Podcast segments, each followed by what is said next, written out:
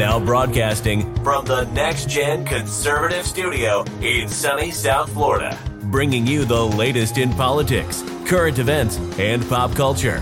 This is the Whitfield Report with Sam Whitfield.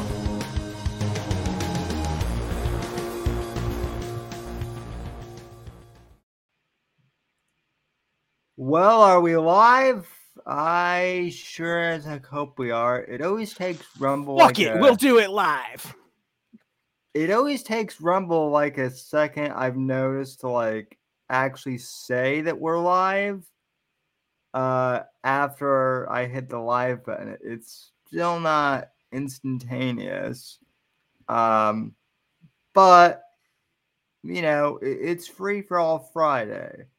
Uh, kind of a new format for the show where we just kind of talk about whatever. so, welcome, uh, everyone. Uh, now, Just so happened there's a lot to talk about this week, and I had to cut early. uh, I, I apologize for that to you as well as the audience. Uh, a life called, uh, cut out a little early on the Wednesday show. well, that's uh, that's called being a dad. well, well, well. Listen, Max. Uh, this this is Mersh from Nightwave Radio and Revenge of the Cis, and uh, what you don't understand, Max, is that your show should come first before everyone else. yeah, If you want, if you want to be a, if you want to be a serious player, if if you want to be, if you want to be like Dick Masterson, the biggest, you know, guy in the space, uh, because we all know that Dick Dick Masterson, like he's a household name, right? Everyone knows who Dick Masterson is. You should want to be more like Dick. I, uh, the, and the funniest thing about that is I had never fucking heard of Dick Masterson. Am I like the only one? No, I, I, I never heard of this fucking guy. And then like Jim became like friends with him, and that's when I first heard of him. But I really didn't listen to his show or anything. I was like, oh, that guy knows Jim or whatever. li- no, literally. When I finally watched his show, I realized the comedic genius that he is because what he does is he yells into his microphone like this. no, honest, honestly, the first time I I had Sa- I- Sam Kinison called. He wants his bit back. honestly, honestly, the first time I I'd heard of uh Dick Masterson was when Mersh was like was was ranting at me and saying you'll never be as big as Dick Masterson, and I'm like, who? Yeah, yeah. It's funny because I guess he was like a hanger on of Opie and Anthony and then got his own show. If you said Opie and Anthony, most people would know who the fuck you're talking about. Yeah, But yeah, I feel you- like Dick Masterson, it seems like he got into radio during the death of radio and has kind of transitioned into being like an online guy instead, like a podcast guy. And, and so that's probably why nobody ever heard of him because like well, he was on the radio when nobody fucking listened to the radio anymore. Yeah, well, well, so from what I've been able to gather on Dick Masterson, and maybe someone can kind of, you know, fill us both in since we, but to me, from what I've been able been able to piece together, uh, Dick Masterson, like, you know, like you said, he started off on radio when radio was basically dying, but then he kind of missed the train of like, uh, I mean, this isn't really a good comparison now, but I mean, say say what you will, but I mean, back in the day, Crowder and you know all the and all those folks, they did have serious clout, clout in the podcast game, but like Dick missed the train on like getting into like Crowder. Well, it's, um, it seems like he he didn't think that the podcast thing was uh, a viable thing. A lot of radio, and it's an inside radio thing, I guess. I talk to a lot, still still talk to radio people, and So do they, I. they- they still think a lot of them still think that one day they're going to come back for particularly talk. Right? They they feel like music is pretty much dead on the radio. Like the only people listening, Yeah. they, people listen to music in their car on the radio because they didn't bring a CD or something, right? Like nobody really listens to the radio anymore as such. They think that there would be a co- comeback for it in the talk slash podcast type sector. But but here's my thing. It's actually just not convenient to listen to the radio anymore. It used to be the most convenient. Now it's only convenient if you're in your car, you can't hook it up to your phone or some shit to play music, and you didn't bring a CD, so you turn the radio on. It's not actually convenient. It's just like a last resort for most people. Or a habit. A lot of people listen to radio in the morning on their way to work because they've done it every day for 40 fucking years. They listen to the same channel. I just don't see a comeback. But at the time in the radio industry, they thought this is a just a bump in the road. You know, these podcasters, they're not professional. Uh, People people want that high production level. People want to not uh, another thing is Which, which to be which to be fair, if I can interject, I, I can kind of understand that mindset because back when I, I and I mean I've shared this story with you, but back when I started podcasting, when I was still in high school and living to in Denver, my goal was to like have the podcast as like an audition uh tape almost to like get on air on my local radio station in Right. Denver. So well, they had that advantage in polish for the longest time. yeah, the, ra- the radio would have put on a better show because they're multi-million dollar companies and they also don't have to deal with the visual aspect and so radio execs just figured the podcasting thing it's a niche thing it's never going to catch on. Now that it has they're all trying to get in on it. But the other thing and this you might find interesting is the kind of mentality towards censorship in the radio industry. And when i say that i don't mean political censorship like we've been facing right. but very base level sense like you can't say fuck. They actually think that they, that a wider audience prefers clean content and doesn't want any any vulgarity or any questionable content or anything like that's the reason radio became squeaky clean in the 90s is because that did kind of bear out and then they Right. they they, la- they laid back on it in the 2000 like they censored more in the this is something that people don't understand if you don't know the history of radio in this country. They censored more base level like curse words in the 90s than they did in the 80s or the 70s because of the rise of stuff like gangster rap and you know two live crew and uh some of the more extreme metal bands of the day. Uh they they went whole hog on censorship because the thought process was that that will alienate dad with kids that's going to alienate mom driving her kids to school soccer practice or whatever. Yeah, they eased back on that in the 2000s you'll notice that in the from the 2000s forward they became much more lax on the radio. But the higher ups in radio want it to be like the 90s they want everything squeaky clean. They don't want their djs to have political takes not even safe political takes they will tell you specifically do this ad for the pride day but you're not even really supposed to like hype up pride day. You're just like this is the ad read right? Or this is the thing that's happening. You're not supposed to weigh in on it. You're not supposed to make jokes about it. You're not supposed to have an opinion on it. And uh, that's what they think sells. And i know that's a little long-winded way to get to it but at the end of the day that's why podcasting is become a thing and live streaming and all of this is because people actually want unfiltered to some degree and they're willing to trade the polish for it too. One guy with a webcam not even a good webcam can enthrall tens of thousands of listeners that follow everything that they do. Jim's a perfect example. This is a guy that's been using the same yeah, gamer headset for like 20 years.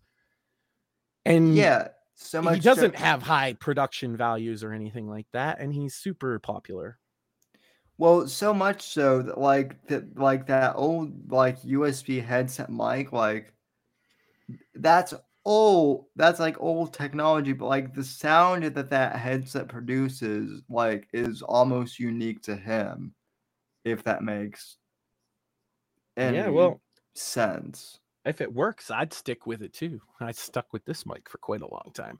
But that's what people want. They want unpolished, unfiltered, uncensored. They want people's political opinions. Like, and radio has the exact opposite mentality. And that is why radio is doomed. Eh, radio, as we know it, cannot continue to function the way that they have been because the ad model is starting to fall apart because nobody listens to the radio. Well, not well, and then well, and then the barrier the barrier to entry to get on to like get on to radio, right? It, you it used to be, and I might be oversimplifying this a little bit, but for a long time, it, it seemed like if you if you had talent and you could put some effort into a show, um, you could get on pretty easily. Mm-hmm. They used to, they even used I, to have like public access radio, right? Well, that's to be fair, that's different. You buy time on there. Yeah, um, I, I know that's a bit different, but still, I've like... I've been on public access television and radio way back in the day. If anybody finds that, you know, it'd be hilarious. I'll laugh with you because I was a corny, cringy teenager. However, I will say this: how you used to get into radio was the way I got in is you know a guy and then you take an internship, right? And yeah. uh it sucks as an intern. I was very lucky that the guy who did their 3 a.m. show on Saturdays or whatever had had quit the company. So as an intern, they put me on the air. And uh, that's how you used to get into it. You know, you you'd intern a little bit so you know how everything works. And one day the boss is like, Hey, I got a slot. You're in it. And you sink or swim. Now, it's a lot easier to sink or swim at 3 a.m. on a Saturday. But uh, I ended up moving that towards, uh, I've, I've told this before, I think on your show, even. I quit because of all the censorship and corporatism and went uh, internet radio and found it much more fulfilling. But how do you get into radio then was know a guy, internship, right? Or maybe well, you go to school for it and you take an internship. Either way, you take an internship and move your way up the pecking order if you're talented. Now, first and foremost, you better have a communications degree. They're not even going to look at you for an internship if you don't have a communications degree. Reason being that I think that's a negative is because what they teach in communications now and what they used to teach in radio, very different things. This is why uh, there's so few great radio people on the internet. Jim yeah. might be the closest. Well, okay. Speaking as someone who has both a uh, technical writing communications uh, degree and as someone who, uh, I mean, I've told this story before too. Like, so when I was, I was still 17 at the time and uh, there there was this there was this local uh, like conservative talk station in Denver, KNUS. It's still around, um, and there was like a there was a conservative like you know conference or something that I went to, and I, I met I met some of the local uh, you know radio guys, and one of them was uh, Bill Rogan, who who did sports for them. He did play by play um for right. like the for the Colorado Avalanche at some point. And I got to talking to him and he you know, and I told him about like the podcast and, and he was like, "Well, you know, do you have anything uh, you know, that you could send send me?" And as it turned out like I had a uh I actually had with me a USB like one of those thumb drives with a couple of like MP3, you know, podcast files of my show. Mm. So he so he listened to that to them and like the next morning because it, this was like at a hotel over the over it was like a 3 day thing. So I gave it to him on Friday night. He listened to it like that night, I guess. Came back to me the next day and said, "Wow, uh, this is really good. Let me let me talk to the station manager about you. Right. So I'm thinking like, yes, I've at least got like an internship or something, you know, after I get out of high school. right? Like I'm going the Rush Limbaugh route here. Um, station manager comes over and says, "Hey, um, you know, I I really like your stuff. It's clear that you've got talent. However, um, Salem, and this is the other thing. Thing they were owned. They're owned by Salem Radio, and he said, uh, you know, Salem's corporate bylines changed a few years ago, and now you have to have a communications degree. And Right. I'm like, and that's not uh, so salem is i believe now a part of clear channel almost everything is yeah, yeah, clear channel is radio at this point and that's why it's dying you know all the things i said are clear channel decisions that they're making and um i try not to be too critical because i have friends that work in the industry still and uh I- yeah. So I don't think it's the worst thing ever. I just think the trajectory that Clear Channel's taking radio down ends with essentially the death of radio as we know it. But yeah, how you get in now is, is you're going to be a guy who's got a communications degree. Then you're probably, they'll probably want you to have an English degree too, or some other degree as well. And then they'll probably also want experience. And, and it's really tough to get an internship now. And so you still have to know somebody. So you have to know somebody is still the thing. But now you have to know somebody and also have all these qualifications and then still get lucky because there's so many people for some reason. I'm the guy that ran away from radio kicking and screaming in 2004. But for some reason, people still think there's huge career in radio. Let me tell you something. There's not. there's not no, you're not going to be Rush. You're not going to be uh any of these you're not going to be Bill O'Reilly, you're not going to be any of that on the radio. I'm sorry, it's just not well, I mean, you're going to you're going to press the button to play the new uh Nicki Minaj song and say how much you love it uh 14 times a day and that's your job. Yeah, that's I mean, that's your career in radio, just so you know. You press the button and you play wet ass pussy and you say that's been wet ass pussy on 92.3 KWFM. Like that's what you're going Uh. to do. That's what you're going to do. You're not going to be telling jokes, right? And if you do tell any jokes, they're going to be written for you. And they're gonna not only going to tell you what to say, but they're going to train you before you go into the bit on how to say it. They're going to be like, "Okay, so uh when you say knock knock, you got to really tone it down, okay? And then and then the punchline you go up like they do this shit. I wish people could experience the bullshit that is modern corporate content creation firsthand the way I have cuz it's really easy to pick it apart and shit on it. But the funny Yeah. thing is, how do you fix some of these problems without tearing the whole fucking thing down? I honestly don't know. As uh, specifically with radio, I think that radio is missing out on like what could radio be good for in the current year, right? Uh sports, right? A lot of people go out the house, they're they like their sports ball game and they want to watch it, but shit happens, you can't watch it.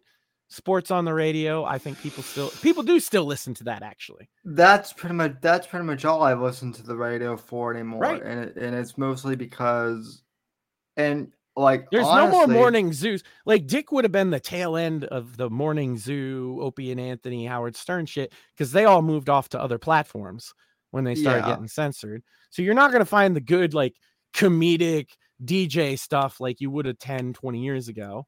right? No, no, You're not Yeah. going to find, I mean, Rush is just, Rush is not with us anymore. There is nobody as good as him on talk radio. There's a couple people that I like, but I don't listen to them on the radio. I listen One- to them on a podcast. Yeah, well, one well one of my one of my friends, uh, it was not uh Morpheus, but it was actually Black Pill Phil who uh is on Twitter. He pops in on the show on occasion.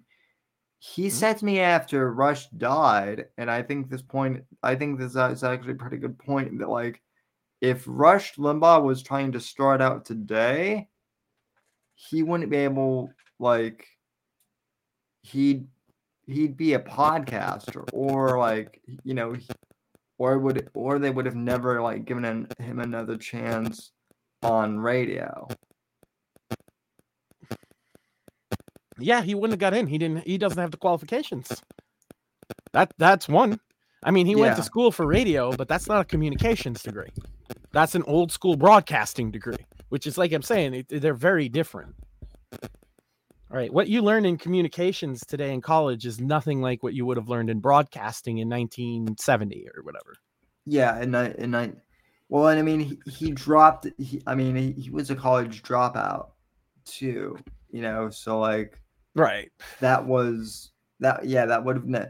But like, even if he had, even if he had gotten, you know, like, had you know gone through the process, like, he would have gotten fired just being him, and that would have Yeah. been it. Yeah, nowadays he wouldn't have got past the first broadcast. Uh, he's the Yeah. o- he's the only reason there was conservative talk radio, right? Like he was the only one doing it in the 80s and 90s at all. Yeah, Uh, at least until the late 90s when other people realized that there was a market.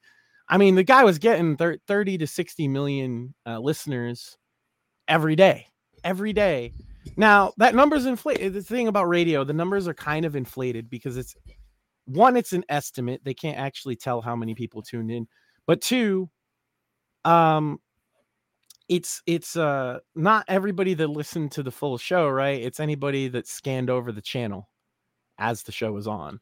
yeah. It you know, 60 million people didn't actually listen to the full Rush Limbaugh show every day, but 60 million people were exposed to him for I, I forget how long you have to stay on the channel. It's like 30 seconds or something like that.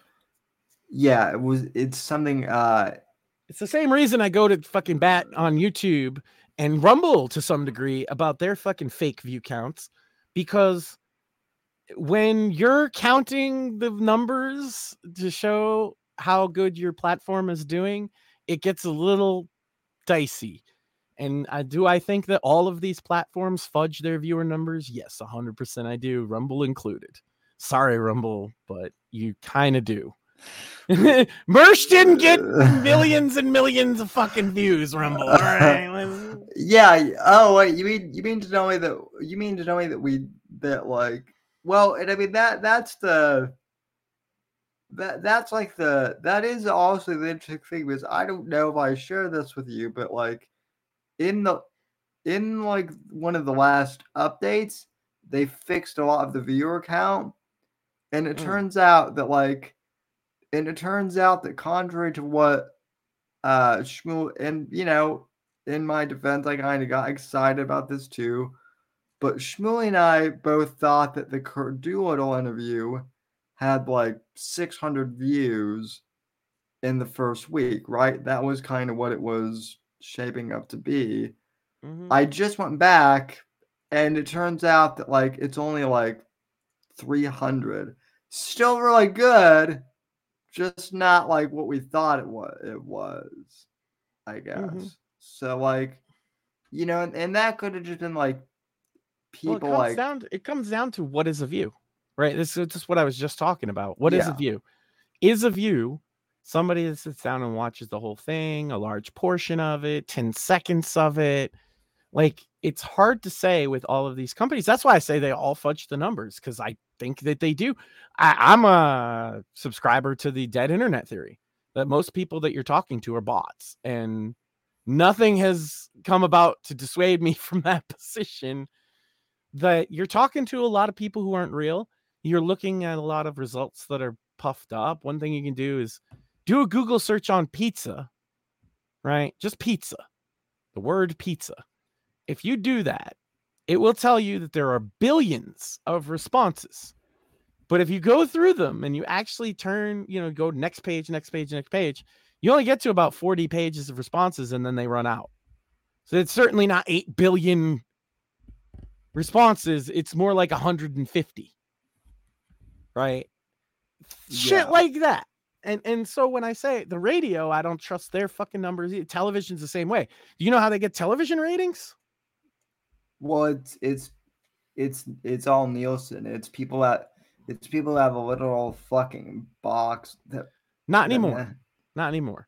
It used to be in the 90s and early 2000s. They'd put a box in your house and that's how they could tell. So if you're a Nielsen family, you essentially accounted for like a hundred other families in your vicinity, right? So, oh well, they're Yeah. watching the thing. We're gonna estimate that uh, this many people is also watching the thing. That's how they used to get them. How they get them now is even worse.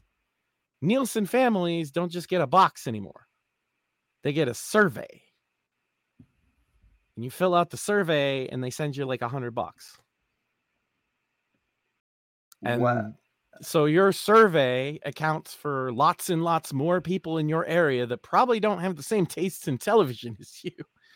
And uh yeah, yeah, I was gonna say that's as as my friend uh, Morpheus likes to say, that is sus as fuck. well, and think about Um, this. Think about this. The demos, right? The demographics for those that aren't in the lingo of this kind of shit. How do they get 18 to 30? How many people eight Um, how many people 18 to 30 do you think sit down and fill out a little booklet about every television show they watched and then do a survey about how much they liked them once a month for a small payment? How many people in that age bracket do you think actually do that? like maybe five percent if we're being generous. I think 5% is way too generous. Uh, the actual number, uh, since it was a, a leading question, because I do know the answer, is less than 1%. Less than 1% of people between 18 and 30 are involved in the Nielsen rating system. So then, how are they telling us how many people are watching when they don't? i- i- it's it's Well- not even a representative sample. Well, then that well then that explains why why we're always getting like shitty reality shows like the Kardashians and Yes. and whatever this MILF Manor like reality show is because it's that one percent that is so dumb that they that they love all that reality show crap. Right. They're the 1% dumb enough to waste like hours and hours watching whatever on TV, writing it all down for I said a 100 bucks, but I bet you that's way too high. I bet you it's like 20 bucks. It used to be 5 back in the day. It was $5, so it can't be that high. Shit. well, I mean, if I mean if I okay, I but could see- boomers, just just to contrast, boomers who are the most TV watching demographic, it's about 5% of boomers who fill out the Nielsen stuff. So yeah. this is why TV is catered towards boomers and small My children. my mother did not own a television like she did not have a television set like in her in her home when she was in in her 20s uh at all and then like she didn't even get it until she until she moved in with my dad um you know yeah, but that, like that makes they- that makes her uh, an outlier because most boomers. oh raised- yeah no no no she and i talk about that all the time how she's an outlier yeah. Most most boomers. I, I I put it like this: boomers were the first generation to have an imaginary friend in their home that told them they're the most special person on earth from birth, and that's the television. And the reason it told them that they were so special is because that was the demographic they were advertising to. That's why there was so much kids content and there were commercials in, in the 50s and 60s. They would put commercials for toys, even in the adult shows, because back then they had the sense to know, well, a lot of adults have kids, you know. Um uh, TV was very fascinating. uh, well TV and broadcasting, like Uh, it's it's been a, a strange fucking trip through human history. Well, to be honest, I do miss seeing cigarette ads in like comic books too. That was pr- that was that was pretty fucking based. I'm gonna be, you know, Yeah, yeah. Now, you know, you can't even have a character smoke, even if it's part of their character, because you can't show it on screen. Again, it's it's this corpo.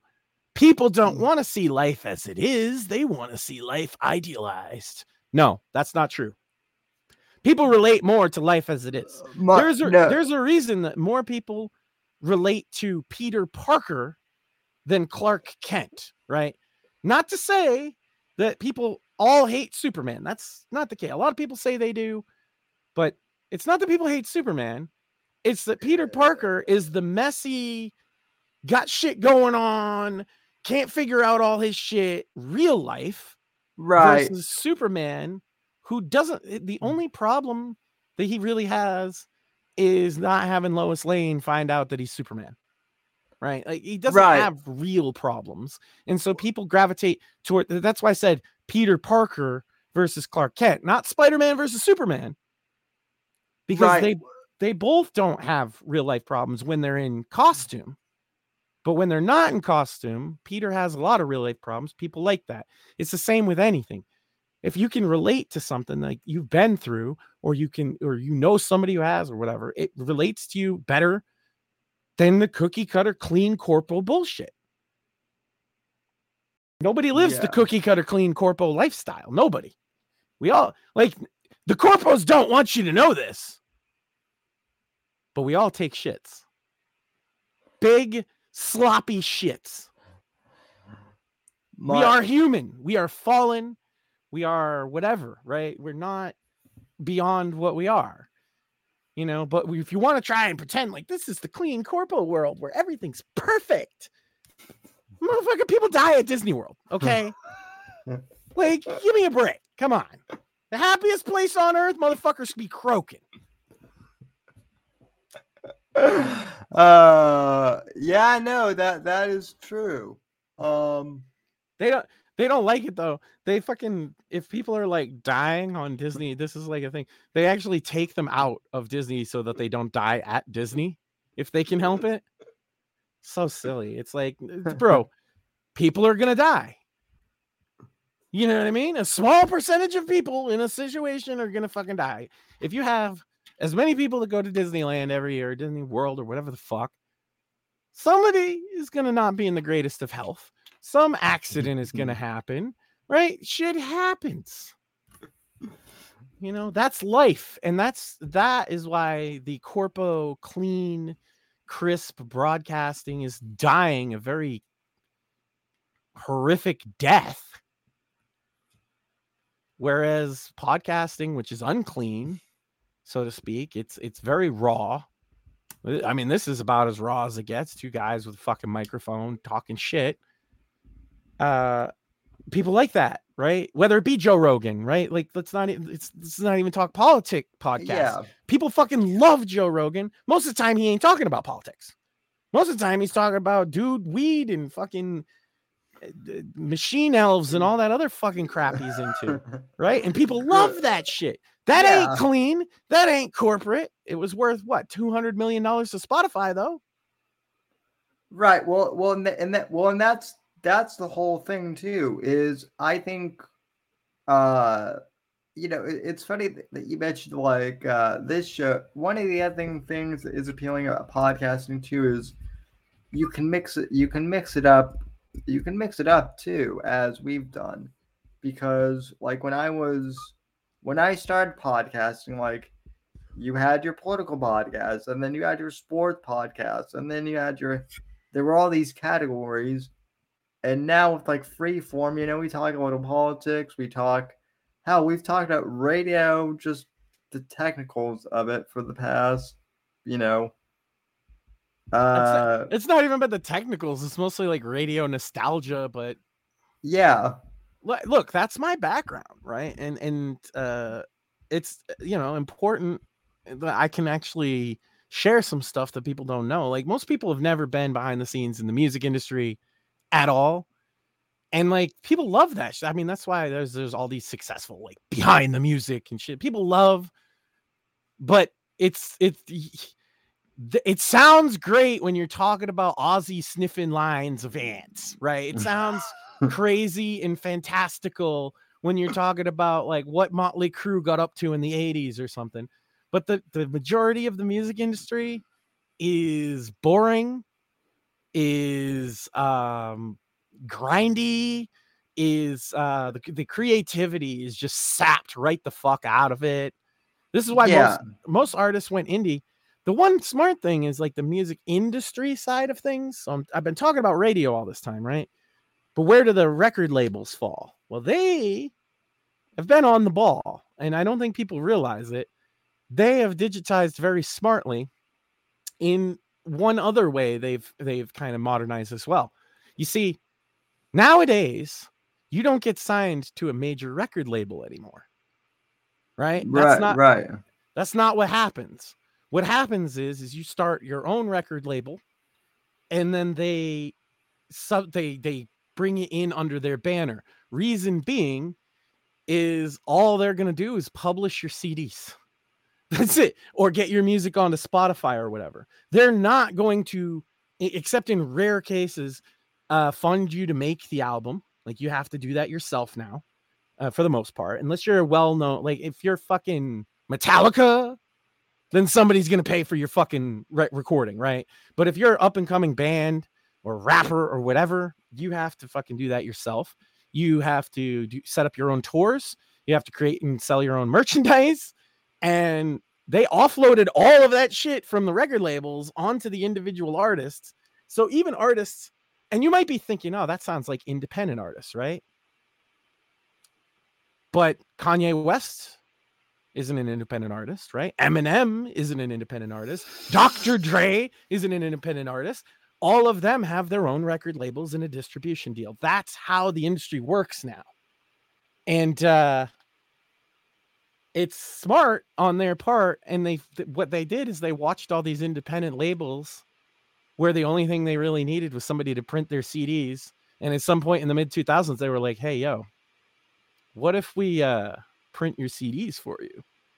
Hmm. You know and they were like that would make things a lot all these indie hmm. artists that would make things a lot easier. I already know because they missed out on the era where the right record labels did all that shit for you right? So it's very diy to get yourself noticed in the music industry now. Right. you have to get word of mouth out there. You have to have that viral video. You have to have something for them to even pay attention to you right it's uh that's why so many artists just release their music online if you ever wondered there's so many independent artists Yeah, just- yeah. And for for free most of the time and then they ask you to go buy the full download of the fucking album or whatever but you can totally stream it on spotify they do that because the money's not in the record sales and it never really was except for the record label right. the Well, I money's in touring and merchandise that's where it's always been Yeah, well, and and now, like I, I have a, I have a lady friend who I, I went to high school with who, um, she is, she's now like a, she's now an, she's an indie artist. She's, uh, an indie country artist, and she releases all of her songs as singles. Yeah and I and I actually talked to her. We we still chat like on, you know, Facebook Messenger, and and I asked her, I'm like, so when are you gonna release, you know, an album of music? And she's like, uh, she's like, are you kidding me? It's too expensive to produce to produce a whole album. It's expensive just to get, you know, no and- suited time for one single. Now. that's how, that's how a lot of artists do it and what i would suggest to this woman is what a lot of them end up doing take those singles right? Put them on a record uh, have 300 copies made sell them for 20 bucks. Your your your fans will buy that shit. Oh yeah, you know what i mean? And that's the thing you when you when you're doing it all yourself like that you actually don't need to make all that much money. Uh, uh, here's a great i hate to get too much into the music biz stuff but it but it's you know it is interesting when you think about it. How much money when he was signed not now because now it's the whole independent thing but when he was signed to a record deal how much money per album do you think that eminem got mind you the average price of an album at the time was $15. What part of that $15 do you think Eminem received? Being oh. and I pick Eminem because he was the biggest artist in the world at the time, right? okay, okay. You're asking how much money he received personally. Per record, yes. Okay, and we're we're talking after we're talking after studio fees, after personnel gets paid, After everybody gets their cut, what is Eminem's cut? from fifteen dollars, probably like a dollar twenty-five, maybe. Yeah. Yeah, actually. Now, because it's the same genre, but not a big, big label, right? Uh, the Insane Clown Posse owned their own record label. They were one of the first independent record labels in the country. How much do you think they made per record? They sold a lot less, right? A lot less, right? Eminem sold like 15 million of one of his records. They, their biggest selling record of all time was 2 million, and that was in a studio. So that one doesn't even count towards this. So we're talking they sell maybe 500 to 700,000 records. How much do you think an independent artist at the same time period got per record? Probably like $12. You're actually really good at this. You're actually really good at this. Most people don't know that. Well, yeah, Most no. people wouldn't even be able to guess. well, Yeah. I mean, yeah, an so- independent. the point being, an independent artist made ten times as much per record sold as the biggest artist in the world. Yeah, so I mean, the other thing too is my my late grandfather, uh, the one who pa- just passed in February, he was in he was in publishing. Mm. Um, he wrote like two. Well, he wasn't in publishing. He was he was in human resources. Um, back in the back. He in the worked- He worked at a publisher to some degree. Yeah, he's in. Yeah. I would call that in publishing. Well, well, point is, is he wrote he wrote uh two business books that were like very successful um back in the 80s. And so he he worked with the tr- traditional publishing method and he explained the process of like writing the manuscript and, that, and having to meet with agents and doing the revisions and all that stuff and he said it was a pain in the ass but that was all um you know you had then when then when i moved to florida like almost 10 years ago now that was when amazon and yes yes i know the audience i know that part of my audience hates amazon because big corpo or whatever i, I okay i get that but As corpos go, I don't find them particularly bad. Well, neither, neither do I. Specifically for this reason, uh, around the time I moved here, they they opened up Kindle uh, Crate and basically said, "Hey, you know what? We're gonna let anyone publish their books on, um, you know, Kindle, and we're just gonna, you know, open up the marketplace." So long story short, my, my grandfather, who was still very savvy, took one of these books that he had written back in like 1990, Mm. uh, reworked a bit. And because he was very savvy, he understood like social media and whatnot. And he kind of rewrote it to make it, you know, more, I guess, updated for the time. Published it on uh, Amazon Kindle. And now, was a New York Times bestseller? No, but he actually sold a couple hundred But he was able to ebooks extend copies. it, take and- take take something old, right? He was able to take something he'd already done and rework it and uh, and sell it for more. There's a guy that does that in Yeah. gaming. Uh, I can't think of his name. Spiderweb Games. They've been making uh like these really long, really autistic RPG games since the 90s, but they're good, right? They're well written, they're well put together. And he's been remastering those games every couple years to make sure that they're like as modern as can be uh, for fucking 25 years and he makes a lot of money doing it. I don't think he's released a new game in like 15 years. He just keeps remastering the old ones and more power to him.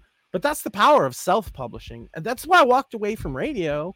And when I said I was in the music Yeah. industry, I only dealt with indie artists, right? I never uh it's the same with like you know, I've I've published a couple books through self-publishing back in the day. Nothing I would um chill or anybody would go find.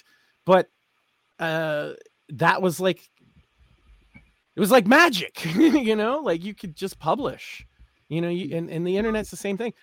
To me when i first heard about internet radio after i had just left the radio i was like this is amazing i can just do a show now back then eh, back in my day uh, we were covered by the radio loophole the radio loophole Yep. means that if you're a radio station, you can play music.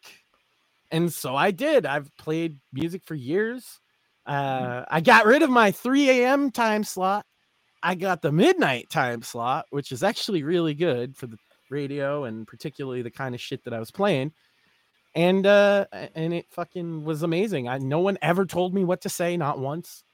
yeah, Uh, that the guy that ran the station was like, "Yeah, you say whatever you want." when I when I started pod when I started podcasting, you could still play like uh you could still play like actual like uh and when I say actual music, I don't mean that I don't mean that like royalty free music isn't still music because it is, but you know, you could play like songs that like people knew. So like I would play like the Beatles as like bumper music on one uh show and then like the Who you know, I, I would have like a rotation of Well, like I, I- was uh I was kind of limited on that in in in the sense like I was serving an audience well and yeah. that audience wanted like cutting edge hardcore underground hip hop and metal.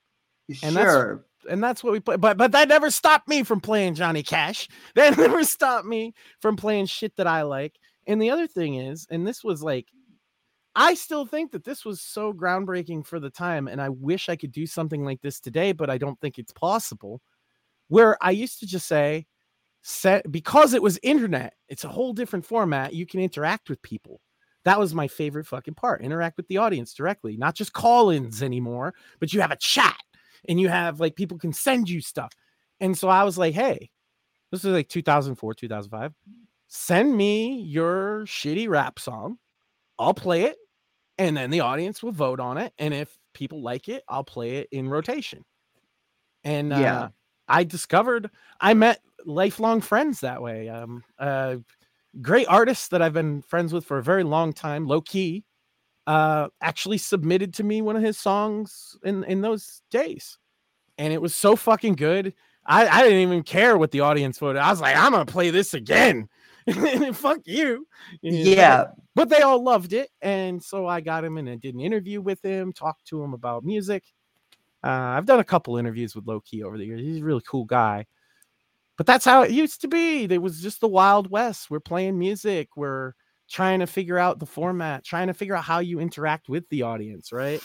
A lot of people, a lot of people still haven't figured that part out.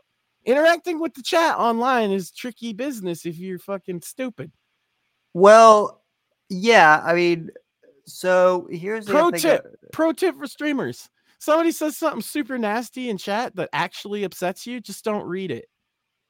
Just just ignore them. Yeah, yeah, don't don't yeah, don't don't well it also pro tip, don't be like Owen Benjamin and literally read the chat out loud like yeah. as you're reading it for the first time because that's that's what trolls count on is you not Also, uh, uh, also shout out to uh, silly Kelly 420 in the chat who also guessed one dollar for Eminem. Uh, oh excellent um And see, and that's how you interact with chat. I saw something positive and I said it. But the other thing is, is uh have a sense of humor, right? Because I know if I read something mean says something mean written about Sam in chat, he's just gonna laugh. Right. And so like that's what you do. You, you you know, you could always be like, leave chat. I hate you. Uh, that that's gonna wind you up uh, that's gonna wind you up on Kiwi Farms, though, you know, and live stream fails and everything else. Like, chat, well chat does what chat does. You just gotta let them do it. And you know on the flip side, though, don't ban them. Like, Yeah, I mean, that is that is another thing though is like is okay so like i wasn't i wasn't necessarily like trained on like broadcasting but like having grown up wasn't was having grown up like listening to rush limbaugh as often as, as i did like there's certain like etiquette or i don't i wouldn't really say etiquette but there's stuff you pick up um along the way and stuff that I picked up that I, you know, to this day audience appreciation is is a big thing that Rush always talked about. Like he wouldn't be he, he always said, I wouldn't be here if it if it wasn't for the audience. And that is night and day from someone who's like from someone like and I know this is a horrible example, but Ethan Ralph, who's like, I'm the greatest in the sector. Uh, you know, you all ain't shit without me. Uh, you know, and give me money, basically, right? Like, Mhm. like all the things that you don't do in radio, Ralph does, and he, he has done for years. I would I would say not just him. Most streamers, uh, particularly the grift types, right, that are constantly begging for donations, goes against everything traditional radio stands for. You're not supposed to ask them to just throw money at you. You're supposed to sell them something.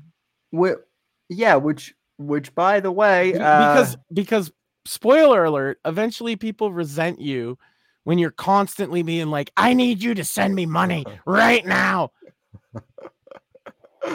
yeah, yeah, we we uh, yeah, so there's there's this guy, he's still on Twitter, but uh back during back when I, I back when I was kind of back when I was kind of like watching Owen Benjamin for the lulls, this was after uh you know the, the group had left the thing like we were watching uh Owen and Evil Eric who was in our like hangout group goes my god this is this is this is worse than npr public radio at this point because owen was literally doing like the we need your donations to keep uh you know this thing going just, just like npr used to do and still do and Well, uh yeah. But at least in the case of NPR or PBS or whatever, they're like publicly funded and they're not allowed to have like a corporate backer. And so it like makes sense. But also, also in the case of PBS and NPR, they do that spot once an hour. These guys will do it every five minutes. You know what I'm saying? And then they get pissy. Uh, you, you mentioned audience appreciation. I've never seen less of that than from streamers who didn't meet their goal. Yeah, You know what I yeah, uh, yeah. Ter- Terry Groves. Say what you will about Terry Groves, but she's not banning people from chat because, th- because they made a meme that hurt their feel, that hurt her feelings. Right. Right. Yep. I mean, No, eh, it's yeah. a, it's a it's a wild world now with streaming. Like you never eh, like I'm still learning new shit all the time. Oh yeah, no, I'm not. I'm not saying that it, that it's not. We're all we're all still learning. I'm just saying that that like, I think a I think a lot of these people who are in streaming, I don't think they ever like watch like an even like an, a regular like local news broadcast before, because they just have like no technique whatsoever whatsoever for radio, it seems, or broadcasting of any kind. Yeah, I mean, I took a lot of broadcasting classes and things, and and I still am not. It's because I haven't been in radio the whole time, right? And I've been doing my own thing, so I'm less disciplined than maybe I should be. There's a bit more ums and ahs, uh, but one thing I'm great at is filling dead air, right? With whatever. Like people don't even people think I'm being rude too because they've never been in traditional media of any kind. And so, like, you'll be not uh, like I do this on your show all the time. If you're not talking and it doesn't look like you have something to say imminently, I'm going to fill for time. Does that because it's instinct for me because I've been doing this kind of content for so long. And people Yeah, think I'm doing it to step over them. It's not. It's just if you leave five seconds of dead air, that's torture to an audience. Wh- which, ladies and gentlemen, is one of the re. It's. I mean, it's not the reason, but it is one of the reasons why I wanted to bring Max onto the show and why he is here because he's good at filling, you know, dead air. And when and when you have to manage when I have to manage tabs and you know whatnot and gather stuff for the show, it's not always easy for me for me to multitask. So for him to for him and for Shmuley to fill uh, dead air, you know, it's it's a it's a win win. He gets to say insightful yeah. shit. People get... people don't realize how important that is. I'm not just bullshitting to talk over Sam. I'm not just trying to drown everybody out. I'm not trying to be the focal point of the show. It's just like, okay, nobody's saying anything. It's you know, I got to carry the conversation forward. That's something that was beat into me quite extensively in the early days, and that's one. You know, I I still screw up and I um and ah on occasion. Yeah. Or um, I use uh, I use local vernacular that maybe not everybody understands. You're not supposed to do that either, but I think it's wicked cool anyway. The but the, love it. Um, well, with the whole ums and ahs thing too, as I just said that, um, do you think that's really that much of an issue now with like podcasting? Because... No, because the bar has been lowered so low. Like you ever right. watch t- you ever watch TikTok live streams? I've I've watched oh. a few TikTok live oh, streams. Oh god. I well, let me put it this way. I've never I've never watched a whole TikTok live just stream. some bitch with her phone like hey guys, I'm so cool. And they're always looking like like I'm trying to do the eye thing where I'm not looking at the phone and then looking at it because they do that. And they um and ah and they sit there. I don't know, five minutes. I mean, God, Ralph does this, right? He just sits there and doesn't say anything and he's like watching CNN or something. Like that's I could never, I could never do that. I do reaction stuff right? But you've you've seen my show. If I have reaction stuff, A, I have it all set ready to go. B, there's a lot more of me talking. In fact, that's half the problem. When we try to get through a Dice Golden film, which is five hours fucking long, and I'm stopping to talk about it. Luckily, that film ground me down to where I didn't have much to say about uh, two hours in. But I did, speaking of audience appreciation, I did promise my audience we would watch the whole fucking thing, and we sure did. Well, well, that's what's so that that's what's so frustrating out like about like, you know, again, I'll I'll bring up Mersh and uh Ralph to some extent is like Mersh takes constant smoke breaks, which is yeah, just leaves. He just leaves. I swear to God, if I ever did that on even internet radio, like I guess I guess the cool thing with internet well, radio is I could play three songs in a row and go take a piss, right? Well, yeah, what what I, what I'm what I'm saying though, Max is like, you know, he he make like if anything, Max, we're putting too much effort into the show and not making enough money. If if we were, if that's we were, been my problem for years, man. Eh, I I'm an overachiever. Like I'm an artiste. God damn it. So I mean, so am I. Like maybe if maybe if I just like left, maybe I just started the stream and then left it for 20 minutes, maybe maybe we would get like $500 or something because it seemed like uh it seemed like all of these streamers who just like put next to nothing or just are constantly yelling at chat. Make, you know like, what I think it is? You know what I think it is? Is we don't come off like guys who need the donations right? Like we're not because we're not constantly begging and complaining about being poor and saying I just need fifty dollars to get through the fucking week. So like people don't like they don't feel bad for us, you know, which is fine because don't donate to me. I don't need your money, right? Donate to Sam so he can make this a career.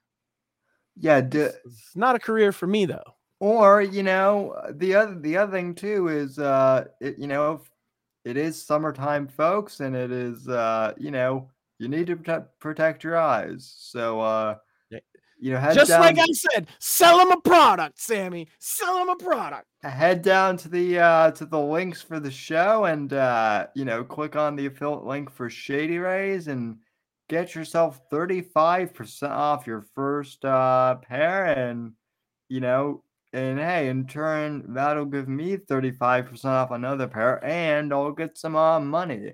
So, uh, you know, what are you waiting for? Sunglasses at the fraction of a price of uh, Ray Bans, uh, and by a fraction of price, I mean fifty dollars compared to like two hundred dollars. Can't beat that. And then thirty five percent off that plus free shipping. And uh, well, let me ask you this, Sam. Coming up. Let me ask you this: Have you ever been out, right? And it's a beautiful, bright, sunny day, right? And you go down to the beach, right? And there's this beautiful girl at the beach, and you're looking at her in her little bikini and you're like, wow, she's beautiful. But then the sun is so goddamn bright. it's so goddamn bright out that you can't appreciate this beautiful sight set before you. And uh, that is the moment where you're going to wish that you had some fucking shady rays. So click the link. Yeah. And that, ladies and gentlemen, is old school ad read style. See ya. See, we've been reading, we've been weaving the ad reads into the show content.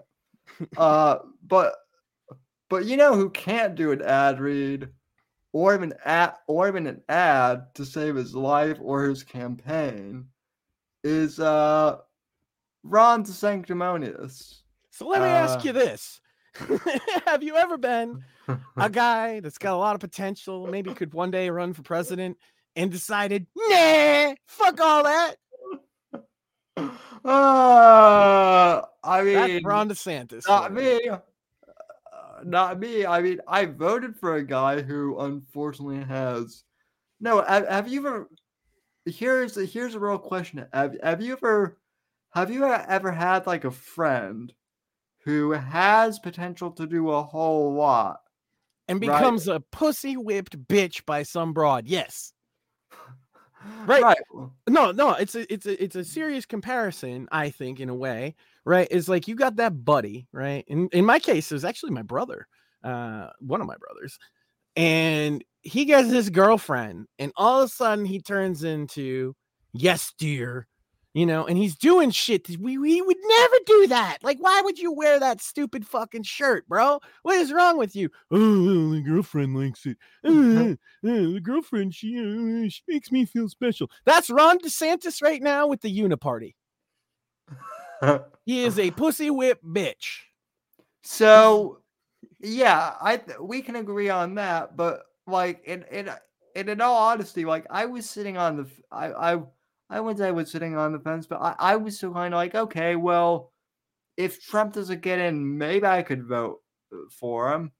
But now with him doing that, like, okay, so here's my question: the deep fake is it the deep fake, or is it? Yeah, because uh, there's a couple things he's done recently, but the deep fake is pretty rough. Okay, yeah. So specifically with the deep with the deep fake, right? The the uh the argument for DeSantis that you know that we've always heard from the the Ron camp is, well, he's Trump without Trump's assholeish behavior, and he's not a bully like Trump. But I'm sorry, Ron kind of threw that out, kind of threw that through out the fucking window when he uh, when he when he unleashed hmm. the dirtiest campaign ad of all time. There.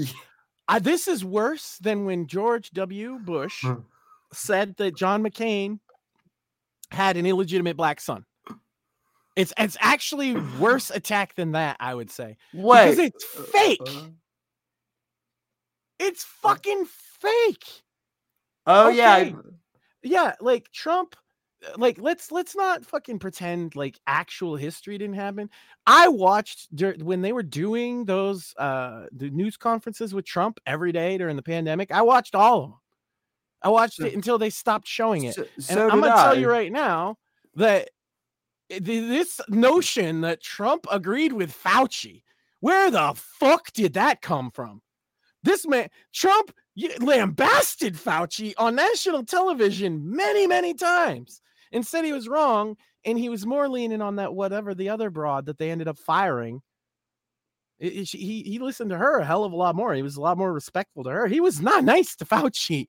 That's why that's why the left started to love Fauci is because they saw him as being picked on by Trump and Trump yeah. bad.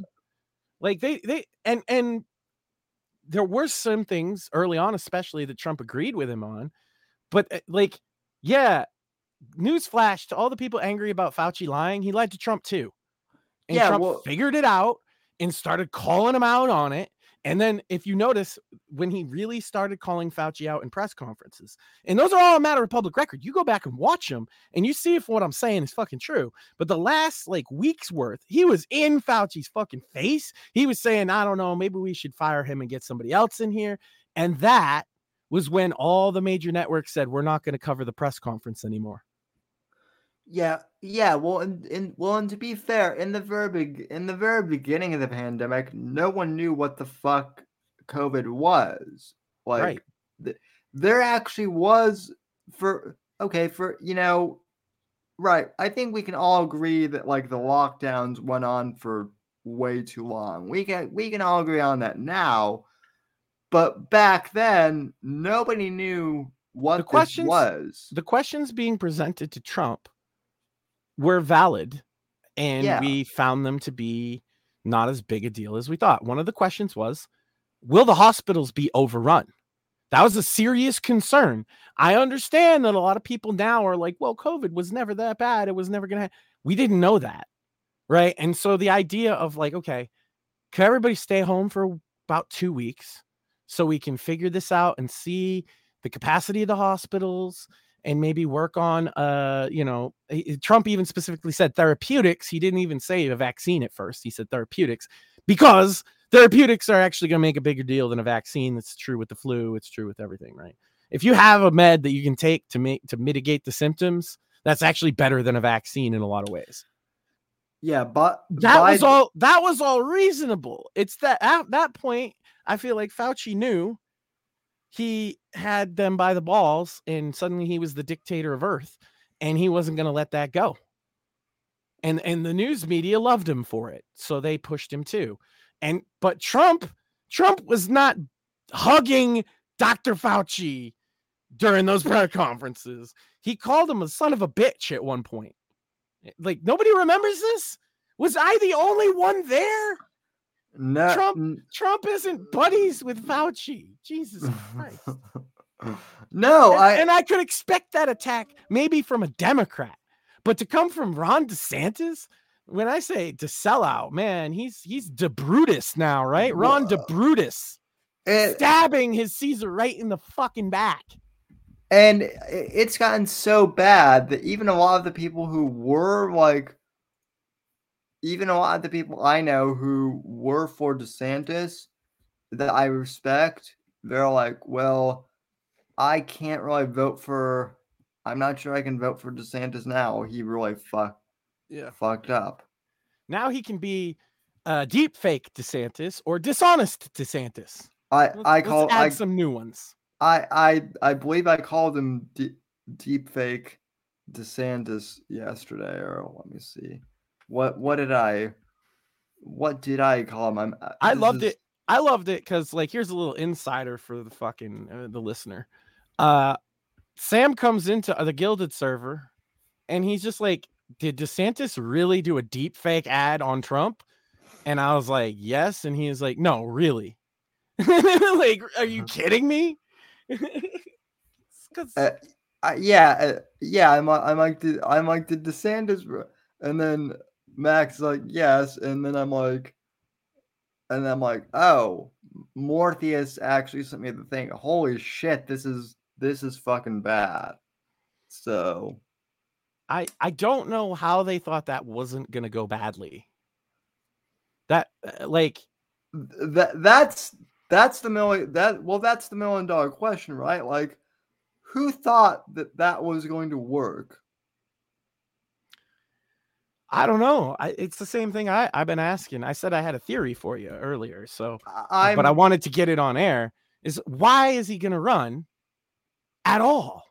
Because he knows that Trump is just trouncing him in the polls. It didn't make sense. I kept saying this on the show. Why are you doing this to yourself? And I think I figured out the answer yeah i know i they- know because they told him, somebody told him, well, uh, if we don't get him on the uh, Manhattan charges, then we're going to get him on these new DOJ charges that are coming out. Because what are the odds that DeSantis announces and then just a few days later, they charge Trump with 32 fucking counts. Uh yeah, yeah, I do think DeSantis is the face of the Uniparty, and more than that, I think this is this is the hot take. I think the Democrats want to get Trump out of the way, and I think they want DeSantis to beat Biden. And the reason is because they don't want another four years of Biden because he doesn't listen to them. He doesn't. This is the thing about Biden, like a, a bunch of right wingers wouldn't understand, is that the left wing doesn't like what Biden's doing either. They're not happy with him at all because either he's not going far enough or they don't like certain policies that he's done, like the Keystone XL pipeline is a pretty pretty unpopular to close that one when everybody's paying through the nose for gasoline. Yeah, well, and then they they don't think they can handle another 4 years of a Biden disaster. I actually think the rank and file Democrats want DeSantis because he's the boogeyman that they can control versus Trump, who is the bull in the china shop, versus Biden, who just does whatever the fuck he wants. And sometimes, occasionally, they get what they want out of it, but not very often. And again, well, for everybody that thinks that Biden isn't making his own decisions, look at how goddamn incoherent they are next to each other. Hmm. I think he's making all the decisions, to be honest with you. I think people aren't giving Biden enough credit for the things he's fucked up. I think Biden needs way more credit because I think he's hmm. making these decisions as an unhinged old man. And that sometimes they trick him into doing what they want with certain framing, right?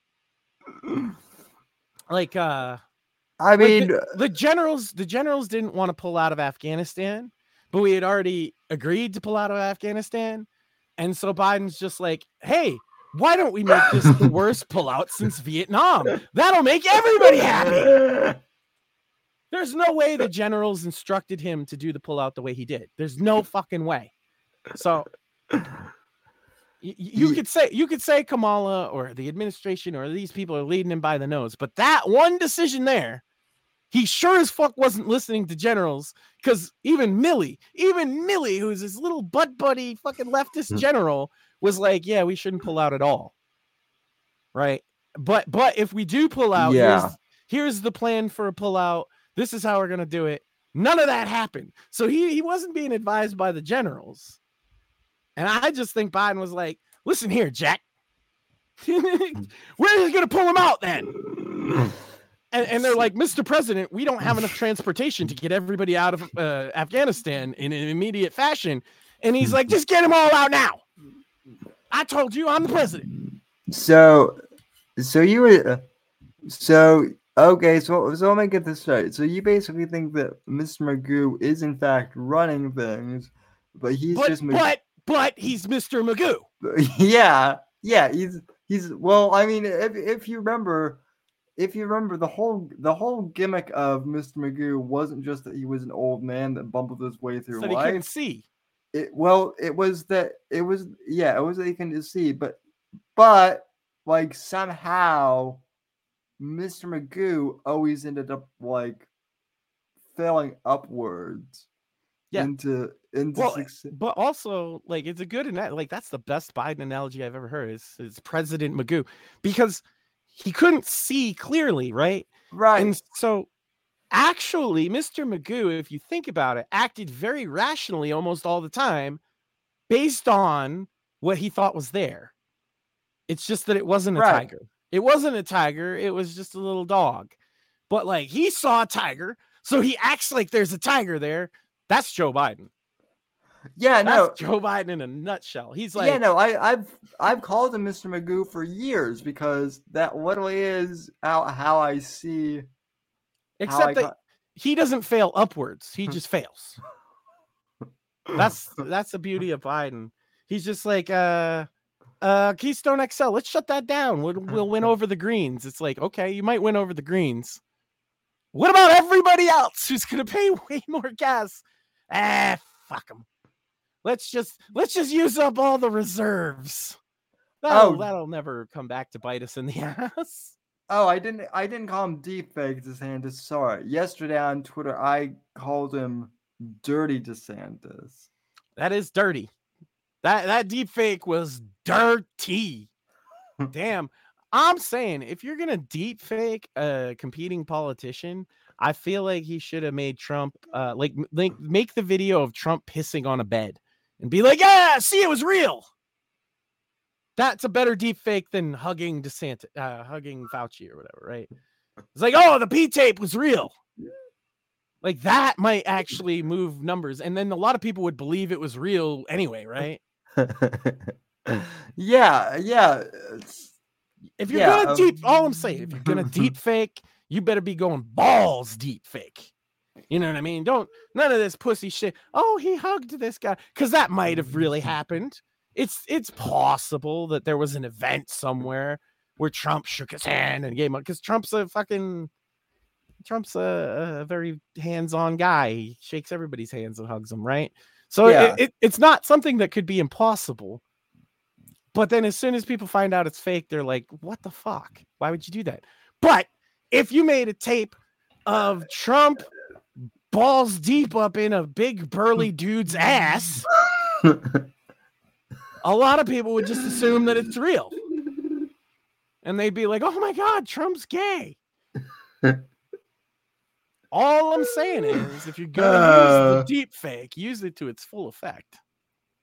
Yeah, yeah, just go. All, well, well, I mean, so here's how bad things have gotten for DeSantis. Even, even Tim Pool, I and again, I I'm in agreement with you, with you, Max. Like Tim Pool is horrible, but even even Tim Pool, Mr. Milquetoast fence sitter was outraged by the by the deep fake. Oh, he's not a fucking fence sitter anymore. He's a fucking Yeah, I'm not surprised he would be outraged. It's exactly the kind of thing he gets fake outraged about. But yeah, everybody, everybody, even a lot of DeSantis supporters didn't find that. Yeah, yeah, no, th- yeah, no, that that's that. Well, so, so here's the other thing. So DeSantis did that yesterday, right? Uh, and yeah. then Trump also later in the day, he got indicted for the um for like the umpteenth t- time, mm-hmm. right? And so, like, and he, and he couldn't have just come out and been like, like this is what would make sense if I if I was DeSantis it is wrong what the DOJ is doing. That's it. He doesn't have to say what. He doesn't have to go into detail. Just it's, it's wrong. Yeah. He still, he didn't do that the first time Trump got indicted, and that was when I knew. Well, well, we'll see though. Here's what's interesting. This, the first time Trump got indicted, Ron didn't mention him by name. This time, Ron did use Trump by name, and I'm like, well, that's a bit scummy of you. Like now he's trying to like backtrack because he know he he knows he fucks up with the uh, he knows he fucked up with the uh, deep fake, so now he's like trying to appease Trump supporters. I guess it's not gonna work. Um, no, he, that's the thing. He was never gonna win over the Trump supporters. I don't know why he even tries.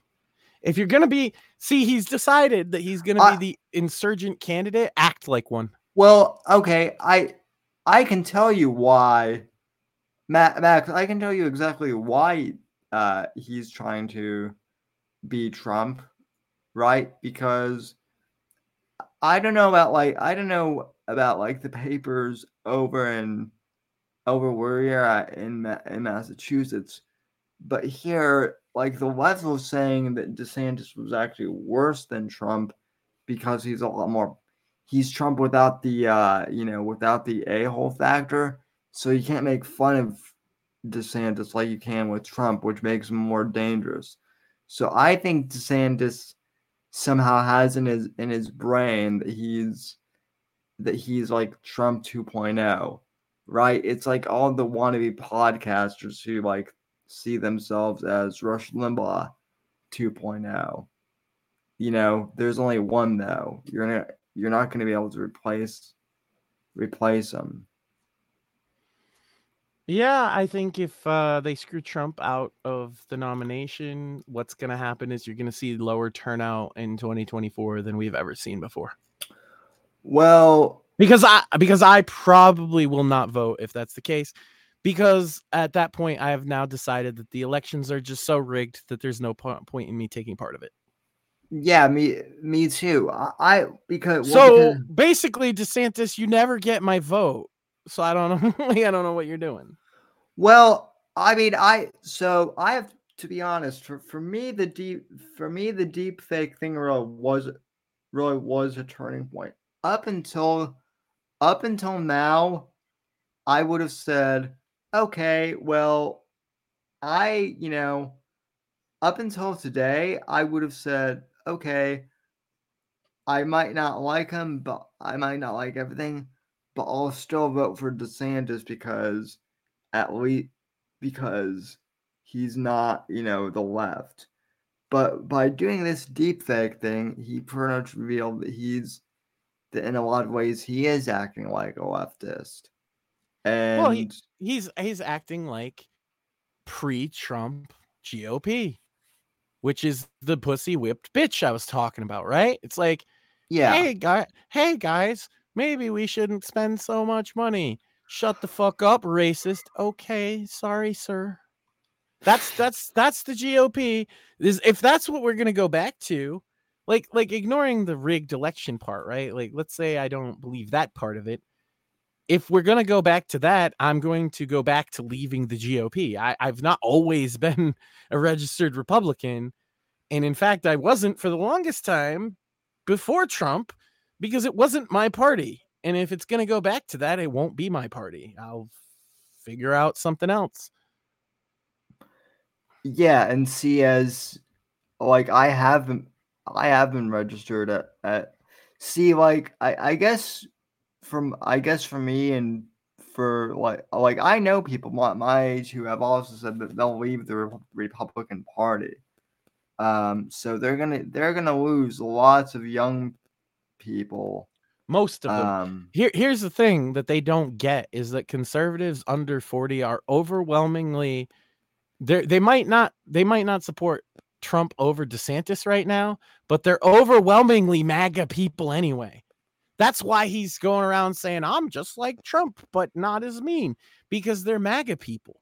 So you, you're just gonna give the MAGA people back over to the fucking the the kind of eye of Sauron and uh and then any of us that were principled or came in for that you know millennials especially millennials is the biggest voting demographic now and you don't like if you alienate them the boomers aren't going to be here to save you in 20 years bruh. You know what i'm saying? Like the boomers are already not the biggest generation. They should not be the first concern of a lot of these politicians and you might say well younger people don't vote. Yeah which is exactly why the Republicans shouldn't spend a lot of time on Zoomers, but millennials are in the age bracket where you vote, and they do vote, and they vote overwhelmingly for Trump and MAGA candidates, at least the right wing ones. So, like, yeah, maybe you need to refocus. Maybe the party does need to, going forward, represent its largest demographic, which is pro MAGA millennials. That is the biggest group in the GOP right now. Yeah. And if and if Biden somehow does like uh you know eh, well a if if if Trump ends up in prison there will there will be riots in this country. Like I'm not I'm not saying that to like say that there should be riots or anything like that. I'm saying I think there will be. I'm Um, saying I'll hoist the black flag if they go that far. yeah Like I will maybe not partake in a riot, uh, but I will show moral support oh yeah I'm I'm not I'm not discouraging that because because I'll tell you why. I'll tell you why. Because at that point, it's not a riot. It is not a political protest. It's a resistance. It's an actual resistance.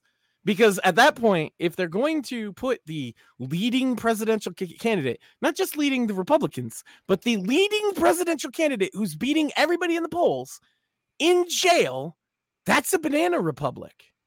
So it's no longer yeah no longer me just sit by and say, well, maybe we'll get him next time. At that point, it is an insurgency against a hostile uh a, a hostile fucking dictatorial fucking regime. Yeah. and uh yeah yeah i will support the people who oppose that. I just don't i don't think it's going that route. I, I don't think they're actually going to be able to put him in jail uh which means that i think No, basically basically my scenario requires them putting him in jail without the evidence to actually do so which is banana republic shit I don't think they're gonna go that route anyway. I either Max, but but what I don't think they're gonna go that route either, Max. But i think they they want to i just don't think they can well, I yeah, I I would agree with both those statements either. But let me also say that if, that if they somehow do manage it, I also wouldn't be surprised either, if that makes sense. Like no, like I wouldn't be surprised either. I'm not that that's why I'm laying it out there. You know, Yeah. when when when Biden quote unquote won in 2020, I sat down with my wife and I was like, This is gonna suck. We're gonna be poor for a couple years. We're gonna have to tighten our budgets. And she was like, Really? You think? And I was like, Oh, for sure. And that was in like November of 2020. So I knew this was coming, but this time, this time, I haven't forgotten 2020. You no. can you can say whatever the fuck you want. I watched them pulling ballots out of the ceilings after they sent people home, bro. You can tell me no evidence all you want. I watched them pull the shit out of the fucking So- under the table. I I saw Trump come out I- at 1 a.m. He comes out at 1 a.m. and says they're gonna bring in 2 a.m. trucks of ballots. And then an hour later, I'm watching video. I was up, I was watching it live. They're they're pulling in fucking ballots from out of nowhere. They, Yep. they just got found. They just got found to have literally tampered with Dominion voting machines in Arizona in the last election in 2022. I Nobody's talking about that. Where's Yeah, no. Dominion's Where's Dominion's billion dollar lawsuits about that? Why isn't why isn't that evidence in the lawsuit? The evidence that they actually are doing what is being claimed. A- and and here's the other thing too like okay so i get your theory about desantis being the uniparty candidate and that may be the case now I'm not But I, I just want to clarify one thing. I'm not sh- entirely sure he knows it. oh no he oh no well no i would agree with you on that he doesn't he doesn't know that either but to my point max you're talking about the election fraud uh, in arizona la- last year believe me there was believe me and he, here's here is the one thing that i will say like this is also why it's so baffling to me why desantis i guess turned on trump the way he did because uh when desantis was running for re-election as florida's governor last year the dems were literally like trying to do the same shit to get uh charlie crist reelected. They got they got caught like stuffing ballot boxes or trying to, and uh, like a couple of U.S. postal workers were caught like trying to dump like boxes of ballots with DeSantis's name on the side of the well, because highway. the truth is, the truth is, and this hurts a lot of people, and it's the thing you weren't allowed to say anywhere. But the truth is, is that there's fraud in every election. Sometimes it's just around the edges. Sometimes it swings the whole fucking thing. Right, but but but like that, but like that's what I'm that's what I'm say that's what I'm saying though, Max. Is it baffles what what baffles me is the fact that like DeSantis somehow thinks that because he's nicer than Trump, quote unquote, that he will be exempt from the same treatment. I that- I thought so too. Now I think he, I think to some degree he knows they're going to go easier on him than Trump. I just don't think he realizes it's because he's controlled opposition because that's what he is. yeah. Well, I think they'll go. I think they'll go easier on him, but I still think they fucking hate him. Oh, they're still going to call him hate. Like you can't control the far left, especially like the street activists, and they would hate him as much or more than Trump. Probably more, even though that's like no reason to, just because he's the guy now. So Yeah. that's, that's how Yeah, they well- operate. Yeah, they, well, call, that- they called Bush Hitler. They called Romney Hitler. They called Yeah. McCain Hitler. They were right about McCain, you know, broken clocks and such. Um, ev- everybody's been Hitler. Everybody's a racist. This is nothing new for them. It just it worked really well on Zoomers who consumed media that regurgitated that idea to them, and then they regurgitated it back back and forth. The Zoomers liked that. They're the only ones. Nobody else did. Yeah, well, well, well, the Zoomers literally don't under. They literally don't read history. They they li- they literally don't know like what World War II was. So their i- their idea of a Nazi. to be fair to zoomers their entire history that they've been taught is this modern revised leftist history anyway Yeah, so I, kn- it's I not entirely their fault I'm not. I'm not saying. I'm not saying it's their fault. I'm. What I'm saying is they're. that they don't very- have the capacity to discern based on actual historical context Yeah, i got you and that's true i just wanted to point like i don't i don't i feel like i shit on zoomers more than i should and Oh, so no, I- want- I- I wanted to backtrack and say look what are they teaching these kids about history in school As, uh, younger people i've talked to when they talk about world war ii and history that they learned in school it literally amounts to the holocaust. Like they don't have a lot of like the geopolitics of what was going on or anything like that. Yeah, well, and then well, and then even even like studying the Holocaust, which I did, and you know when I like the yeah, the Jews were killed in the Holocaust, but there there's there's so much more nuance like to the Holocaust too, and it, it there was so much more to that to that whole uh you know tra to that you know genocide. but that- but the point is is that that's all they've learned about right right. and so and so from that perspective uh without all the context it's just like well nazis bad and people who are bad now are like nazis that's why they do that it's it's a guttural thing for them uh and they've always done it and they will do it with desantis they'll do it again with trump obviously probably way worse than the first time and whoever comes down the pike in 2028 and beyond the left isn't going to stop calling everybody fucking Hitler just because DeSantis is nicer, uh, which he's not. He's not because he's a liar who puts out fake ads. That's way meaner than Trump's mean tweets. At least when Trump mean tweets, he's like, Rosie O'Donnell is fat. And you're like, she is fat though. She do be fat. yeah, yeah, and and people and people were like, "Oh." So here's the one I here's the one I always get sick of is You Well, called uh, women fat pigs. Only Rosie. Only Rosie. well here's the That's the, That's the best debate moment of all time. Because they thought Yeah. they had him up against the wall. He, you call women fat pigs. Just Rosie. Like deadpan as hell. I love Trump. That's the best shit ever. on, like- on- He's like, Um, I'm not gonna deny that because I totally did that, but just Rosie. uh-huh. also the fact that it was Megyn Kelly who uh you know was the one who Mhm. who uh asked that, that question which uh yeah I mean Started a whole fucking story arc for her. Yeah that one question sent her on quite the journey. You know. Yeah, well, and then she and then she was also the one who was like criticizing Trump for dating Playboy models, and then uh what do you know? People were starting to find her spicy pics. Uh Well, know. hey, here here's the thing, right? Trump, mm, morally not not my kind of guy. Uh, I get it though. He's rich, right? And he dated beautiful women, and uh, yeah. Would would I prefer somebody that like married one woman and stayed with them? Yeah, because that's more relatable to me.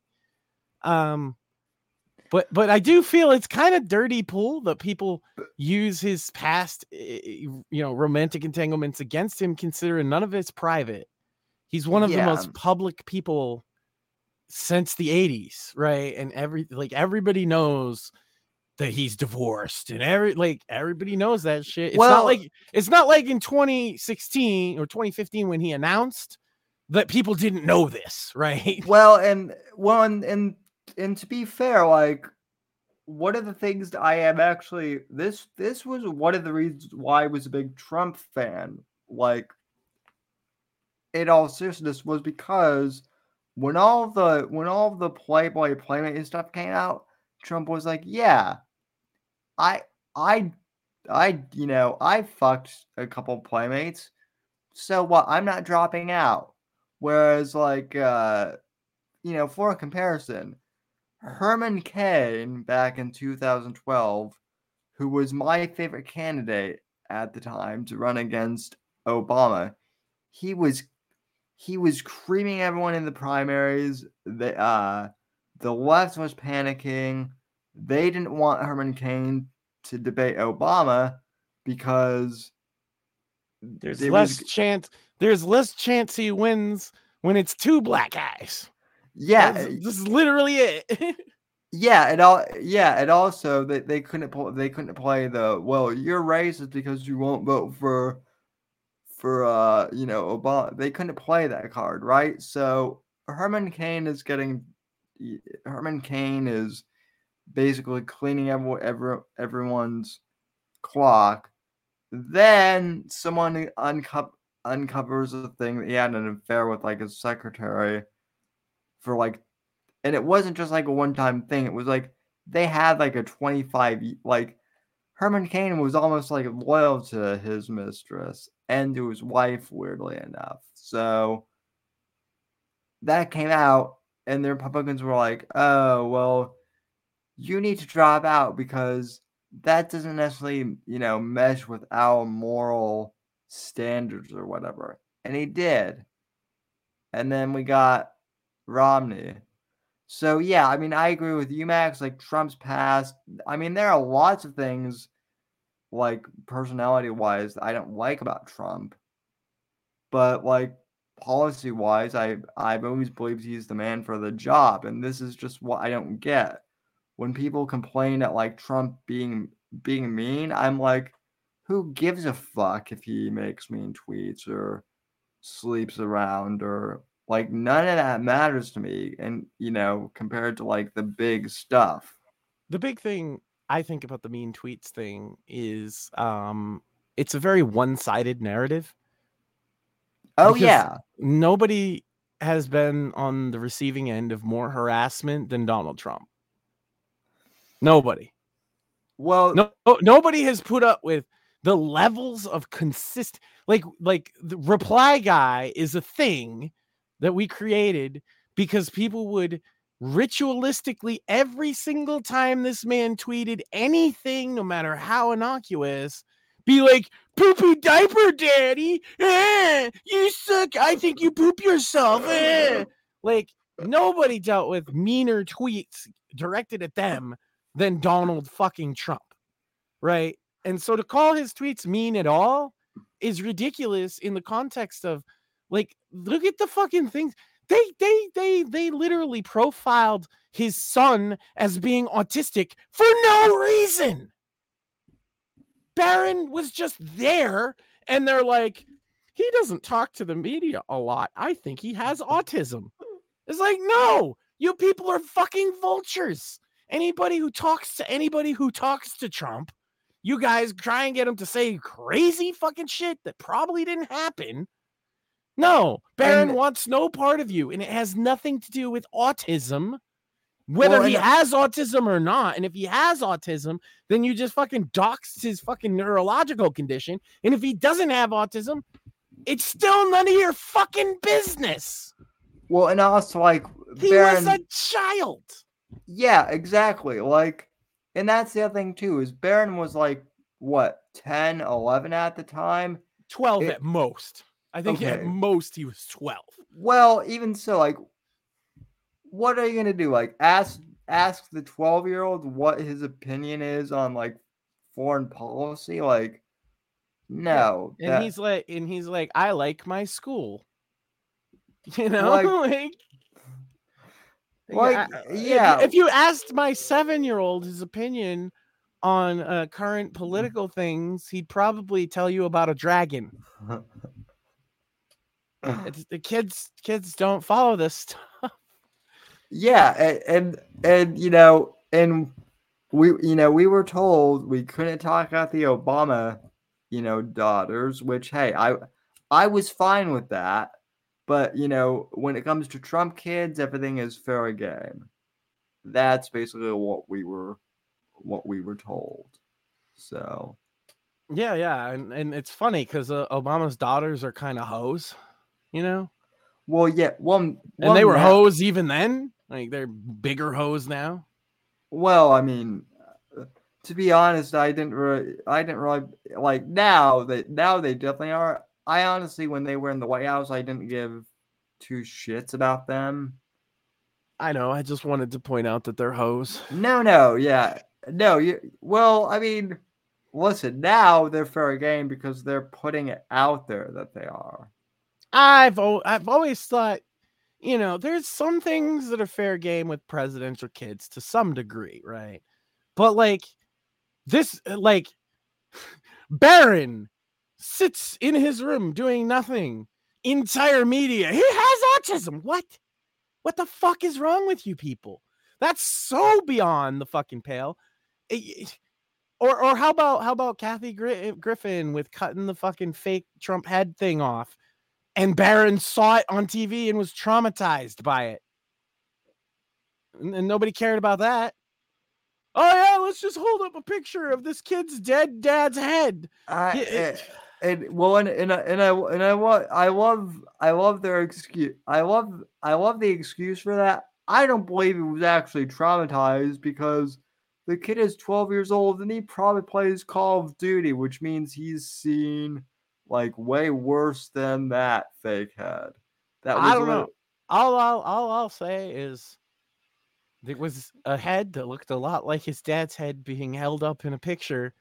Yeah, And he, you know, presidential kids, they get the briefing, right? That it's possible that your parent could be killed, like, especially if they're older than like uh, 10, right? And be like, look, things could happen. Secret Service is here to try and protect you. Da da da. So, like, they know, like, the, the, the, to some degree, a presidential kid knows that their parent is potentially a target, right? And so when he sees the fucking decapitated head and he's a little kid, yeah, he could be traumatized by that, even if he's seen worse in a video game, because the worst in the video game wasn't like a head that looked Uh, scarily like yeah, his that- father. Yeah, that was. Yeah, I mean uh, that that head did not look like at first, like at first, like even if Barron did realize later on that that was fake, like at first glance, I mean, it it freaked me out a bit too. At first So- glance, I knew it was a fake fucking thing, but it wasn't my father's head, right? Like, and I'm- I'm, Exactly, I'm, also not like 10. So it's like, it's a little different, I would say, a little different. Uh, not that, uh, not that you can't do like, I actually think Kathy Griffin, if she thought that was really, really funny, whatever, right? Uh, I don't think it was a threat. I think it was just dumb on her part, but, and she thought she was really fucking funny. So I'm not, Eh. I'm not, I'm not for censorship. I'm just saying, show this kid his decapitated father in a picture, and he might have a fucking nightmare or two. He's a kid. Yeah, He's a fucking Well- kid. And his father is probably the center of his fucking universe. If you, if I were to take a guess, Yeah, well, and also, and also, uh, you know, Barron, right? Like Trump even even said, or at one point, like, my son, I'll tell you, he's he's really good at the internet and stuff, right? Like, I I I think Trump said that at one point, right? So, um, so Barron being online, like, I'm sure he's seen all the crazy like reply guys shit of like you know, people being like, I'm gonna kill you, or I'm gonna, you know, put like a witch hex on you, or whatever the fuck like people were, you know, he, he gets it. Let, like, let alone seeing him say it about his dad. I've seen people say horrible things about Barron too, and I'm like, he's a Uh, kid. What has he ever done? What has he ever done for them to be mad at? He's a child. Well, he's. I think he's grown now. I It's mean, been a I- while. I, yeah, I mean, I think he, I think he's like a teenager at, you know, at the most. So Yeah, yeah. I think he might be 18 though, is what I'm saying. Oh, Either yeah. way, though, at the time he's a child. He's a, he's a small child at that. When they first came into office, he was a small kid. This this is all like crazy to him. Imagine Yeah. like imagine you're nine or ten years old and your your per- parent is the fucking president. That Yeah. can't be easy. Yeah, well, and then It can't be easy for the Obama hoes either. You know what I mean? Like in the in the Bush hoes for that matter. yeah, the yeah, oh yeah, the oh yeah, the Bush ho- hoes who got caught like partying and streaking Oh, yeah. on the White House. Yeah, oh yeah, yeah. Th- th- them hoes got white girl wasted. Yeah. the Obama hoes actually are a little classier than the Bush hoes. Just just a Uh, little. like like in hoe terms. Oh yeah, there there are there are stories about about the Bush about the Bush girls that I've that I've heard. Well, just So- imagine being the Bush girls, you know what I mean? It's kind of never mind. Um no, like the, the crazy shit that gets said online. Uh, yeah, I could see that traumatizing a kid. I could see all of this shit traumatizing a kid. I bet you Barron's probably like pretty easygoing because of it though. Pro- yeah, probably. Um, And I bet you the friends that he has at school or whatever, I bet you his friend circle is like tight as fuck. And they don't fucking Oh, talk yeah. to anybody else. well, I mean, yeah, you, you would you would imagine that like Well, you haven't heard a lot of like Barron stories and Barron leaks, right? So his friends are probably somewhat loyal. oh yeah. Well, the kid the kid's probably just like a giant nerd who just like who knows? I That mean, don't mean nothing. I was a giant nerd. I was still doing shit that I wouldn't want on the papers. Well, okay, yeah, that that's that's true. What what what I'm what I'm trying to say is Barron is like Barron is like Akaba, pretty pretty much. Oh, don't don't make that comparison because now you're saying he does have autism. uh, what, let's see. 'Cause Ak- Akaba went to Japan, didn't he? Like fucking nerd. Oh, Oh. Yeah, he did it. he uh he went yeah he went to Japan and he, got I did see one of his tweets he got like he got like 15 CDs uh of like he, he got he got the soundtrack for Racing Lagoon. Okay. I mean, he seems happy. Yeah. No, good on it. Good on him. So um speaking of gaming though, uh you know Ak- Halls of Torment. Yes. Ak was not here to do gaming news, but you are, and you have some. Okay. The first news is there's an early access game on Steam. It's called Halls of Torment and it kicks fucking ass. It's like uh, Vampire Survivors plus Diablo 1 combined. And uh, I grabbed that the other day. It's like $5 or something. I grabbed it on Steam Deck. And like both times this week when we started the show, I was over here playing fucking Halls of Torment. Uh, and I'm like, yeah, yeah, yeah. Start the show, Sam. I'm just gonna finish this up. Oh, so oh, so that's what that's what you're that's what you're playing. Yeah, Halls of Torment. Uh, but the but the news, I guess, in gaming is uh Activision Blizzard did a did a did a a, a Bud Light. And, um, It's not good. It's not good. So I have uh strong feelings on this. I've been a fan of Blizzard Entertainment specifically for a very, very long time since I was a kid. I played Yeah. World of Warcraft for many years, not as obsessively as a lot of people. Like I, you know, not not giving up my whole life over it, but I certainly played a good amount, especially when I was younger. Right, there's years where you have time to just play video games and nothing else to do. I play a lot of World of Warcraft. I still do. Last week, I was streaming over here on my Rumble channel doing hardcore uh, World of Warcraft Classic because I had subscribed. I gave in Blizzard my money, and it came. Weirdly enough, the subscription came up again today, and I canceled it.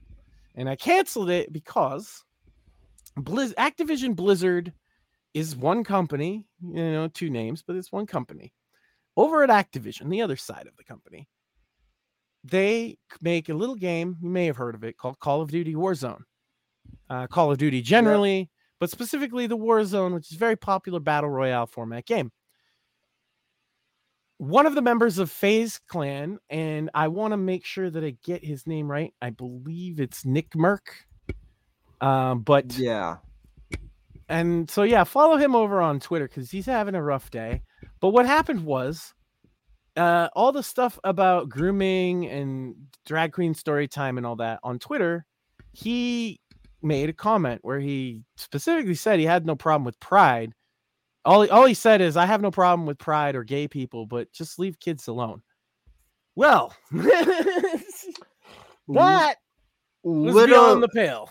Yeah, literally what more what more than half the country believes. By the way. Mm-hmm. The the fact that just leave kids alone. The fact, a lot more. I, I would say a lot of Democrats believe that too. A lot of gay people even believe that. Yeah. The fact that that is now considered controversial is fucking is is fucking scary to me. So, how controversial is it, Max? Couldn't couldn't have been that big a deal, right? So, in Call of Duty Warzone, they have a cash shop, right? Free to play game. They have cash shop. That's normal. In the cash shop, there was a skin for this guy. It's a bundle pack where you could play his skin in like a custom version of his favorite weapon or some shit like that. Look, I don't play Warzone, so if I get those details wrong, I'm not sorry. Nope, you're right. You're you're completely right. So you get the skin pack for this guy, and Activision decided that they put out a statement. They said, We're pulling it so that we can celebrate pride with our people. And they really didn't say much else. And uh, also, it is questionable as to whether this man will be kicked out of FaZe Clan, which it, I'm not a big esports guy, but I've heard of FaZe Clan. I think they're one of the top esports organizations out there, and he's been with them for quite a long time. He's one of the more popular members. That's why he had a goddamn skin in the game, right? Uh, so basically, he's on the outs with them, and they're, they're tripling down on quote unquote protecting trans kids. So there you go. Activision Blizzard supports grooming children, and that was when I canceled my WoW subscription today. And I'm so glad I didn't pick up Diablo 4 either. If you haven't, don't. it, it, it's good. I played the demo or the beta or whatever. Diablo 4 is good. I'm not saying it's not good. I'm saying if you haven't bought it, don't give these people your money. Now is Activision now I could be I could be wrong and I could probably also look this up, but I'm always a lazy cripple, so I'll just ask you. Is Activision the one that like published the Call of Duty uh Black Ops series B?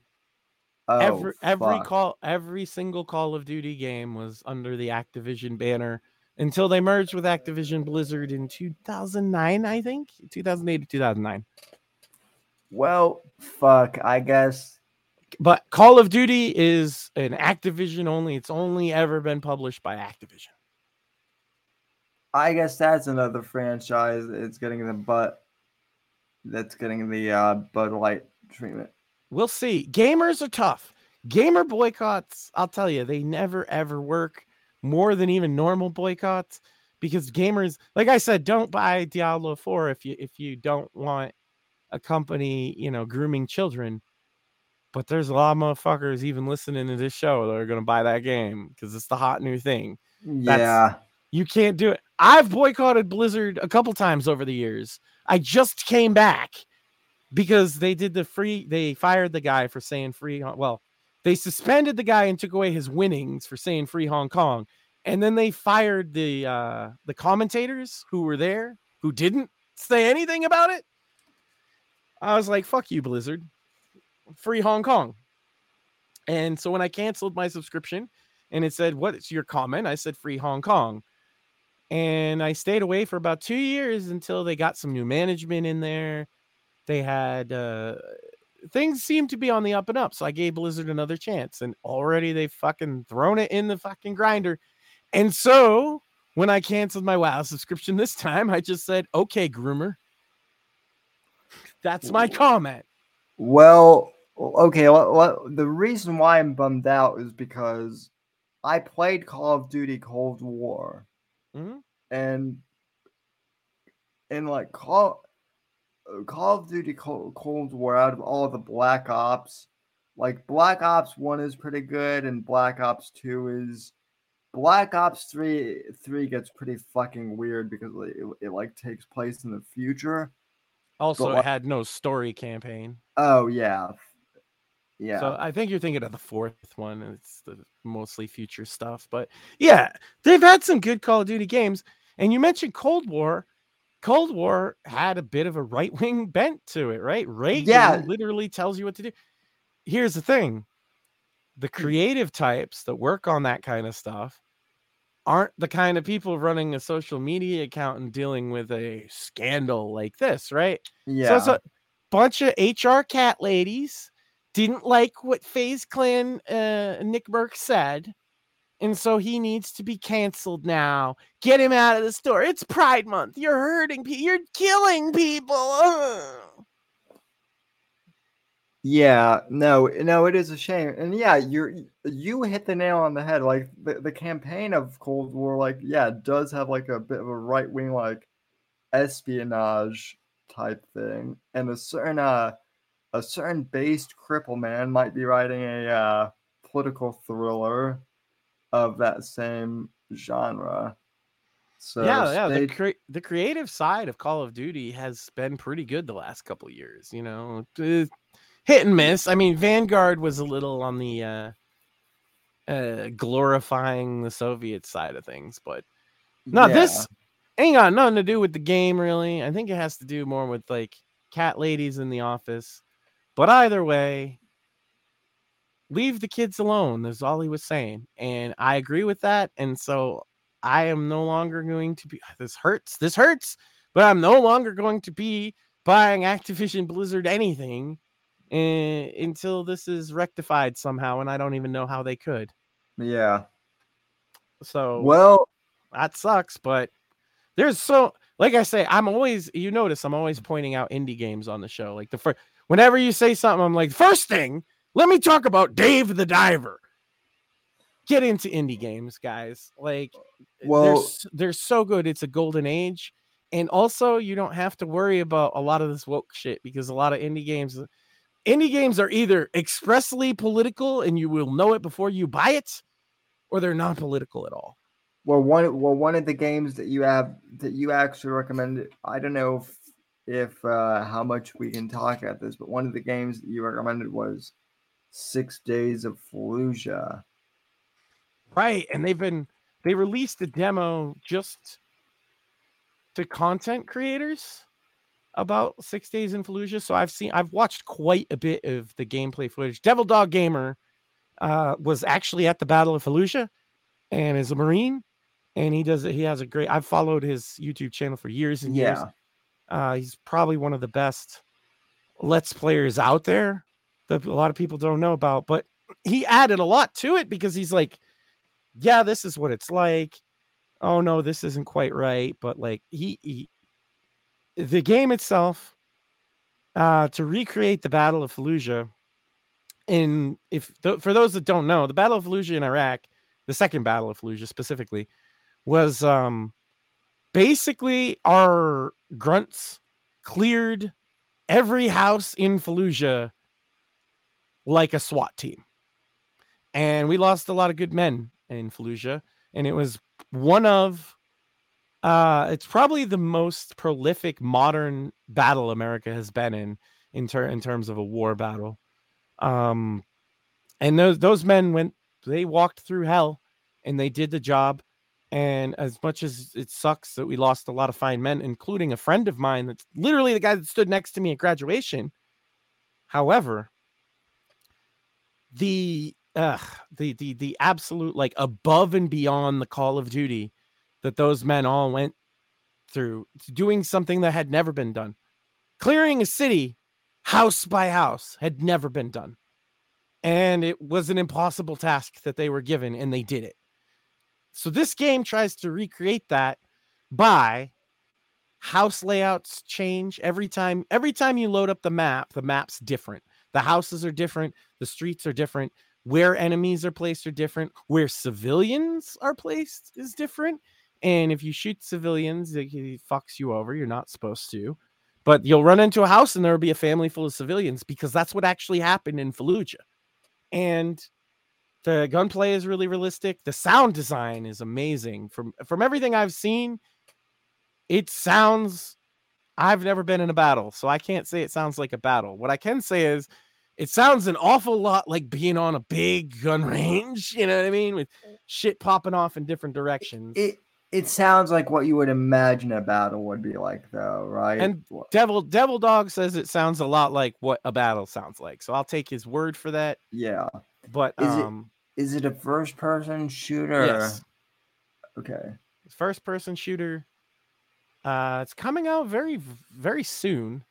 Uh, this was like the first big test. They only gave out one level, but the crazy part is that one level, you could play it, and it's never going to be the same. You know, you go through it, but every house changes. Yeah. The where the enemies are, but not just like some games will switch up where the enemy placements are on a map, right? But this switches up the map itself too. So now this street's now over here and this this house now has a stairway upstairs where it didn't before. And this house is a double decker where it used to be a single decker right? Like everything changes. And another thing that's really cool is it, they really played with the light which is a lot a lot of soldiers uh, will talk about. The hardest part of kicking in those doors is because iraqis didn't have a lot of power at the time. There's not a lot of lights on in anybody's home if any and so adjusting from bright, bright desert to pitch dark house is where you get shot most of the time because your eyes need a second and their eyes are already adjusted and they can see you coming in long before you can see them. And it does seem to, I haven't played it, like I said, but it does seem to capture that kind of tension. It seems to be probably one of the most historically accurate uh, first person shooters I've ever seen. They have veterans on the team that fought in Iraq. They have veterans on the creative staff, and they're using veteran stories to tell the campaign of the game. So Wow. I am a big supporter of the project. I think uh which listed on Steam. You know, you got none to lose. It's free. Um, it looks real good. Check out Devil Dog Gamer playing six days in Fallujah. I can't wait. I'll probably stream that one because it looks um right up my alley. And and this is this is an independent game company. Um, they're yes, they are independent. There was originally, I believe it was Konami, originally pitched a game called Six Days in Fallujah in 2005 or six, and then it just got shelved for like 10 years. And this new company uh, picked it up, and I want to get their name right. So forgive me, I'm looking at their Steam thing right now. Not a problem. I'm just asking because high, I'm- Highwire Games. Uh, and what have they made before this? This is their this is their first project actually. So, but but it is a lot of industry veterans from other companies. well, I'm I'm asking because this could be an opportunity to, to maybe get some you know people in the gaming industry on on the show. Maybe. Yeah, I talked I talked to a lot of indie devs. It happens when you're like shouting out indie dev stuff all the time, like I try to do. Um, and I think I probably could fucking ask them for some kind of statement because the controversy is insane. So um the left hates this game because they're saying that it's just glorifying war crimes, which it's not. They don't know what war crimes mean by and large, but that's No. Just killing somebody in a war is not a war crime. Sorry, leftists, it's just not. A war crime is uh, kind of going outside of the fucking rules of engagement, which absolutely there were some U.S. soldiers that have done that throughout history. Um, but to say that everybody that fought in Fallujah committed war crimes makes you insane to say that. So that's that's an insane thing to say, right? Uh, so, I'll I'll say this. of you know uh, uh, not including like older war veterans right so not including vietnam vets not including like world war ii vets anything like that just of our generation millennials and, and even a little younger the guys that fought in fallujah are probably some of the best like think Oh about yeah. think about what they went up against. Ignore that the war was bullshit. I'm, I'm anti-war as fuck, especially Iraq. Right? I was super anti-Iraq right from the beginning. But that doesn't take away the fact that what these gentlemen did was exceptional. Like insane. Like think about this. Do you have the balls to kick in a door where there might be people waiting to shoot you? No. How about to do that a thousand times in a week? Definitely not. Definitely not. Yeah, yeah. And they did. And they had to clear every fucking room of every house on every block in that whole fucking city, that whole godforsaken city. And you want to talk about they used white phosphorus? Yeah. That, that, that doesn't mean that Joe, that private Joe Schmo committed a war crime. You. F- anyway, Well, it, well, the no, uh, left it- is the left is trying to bury this game. Hmm. I Uh, highly recommend you well- wishlist it on Steam. Well, of course, well, of course, of course, they're trying to bear it. I mean,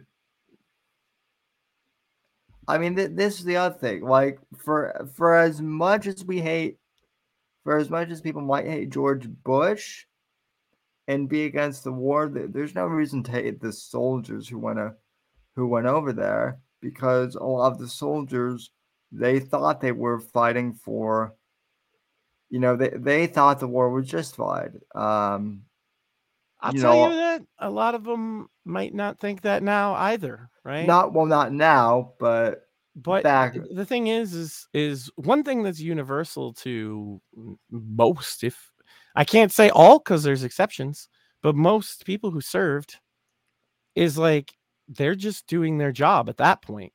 Once you're there, that's your job. You know what I mean? And they do it. Like a lot of guys didn't necessarily agree with what the higher ups were doing or the politics of the day. But when they say, okay, this this house has five bad guys in it, we need you to go get there, they're gonna go do it. And that I don't know, you, you know, people will point out, oh, well, they're just sheep or whatever. Like there's a lot of people that hate military and veterans and will make every excuse to say they're horrible people.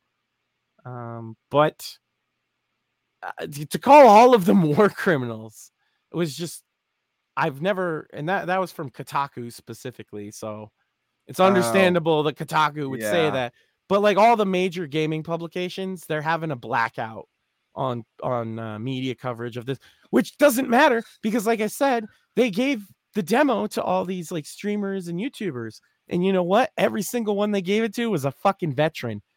Fuck you kotaku you know who gets early access? Not you. Some veterans that fucking can tell you, hey, uh, this is a really realistic game. You know what Devil Dog Gamer said? It said he said it gave him a little bit of PTSD. It was so real.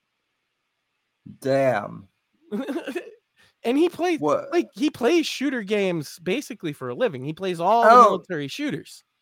oh yeah well well that's the funny thing is like i so i know guys who served over in iraq and afghanistan.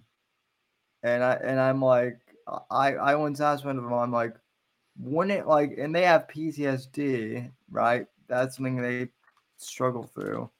And i and i asked them i'm like not to be impolite but wouldn't playing like call of duty or something wouldn't that like trigger your uh you know ptsd nah bro it's it that if anything that's like the way i re- that's the way i re- fucking relax after a day at work like i i crack Well, a beer and Yeah, I was gonna say it's like the guy, it's like a race a NASCAR driver, right?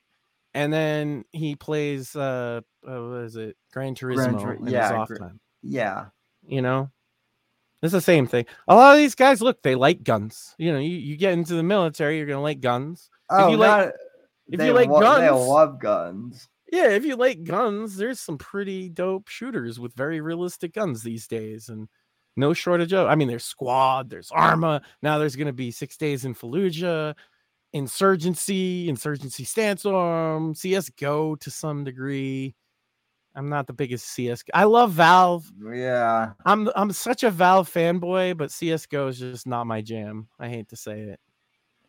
But no, I, six days in Fallujah it might be, you know, and and I'm looking forward to that. It's co-op, and uh, it's it's not gonna be like a story, you know, campaign game as I understand it. It's gonna be set up a mission because the map changes each time.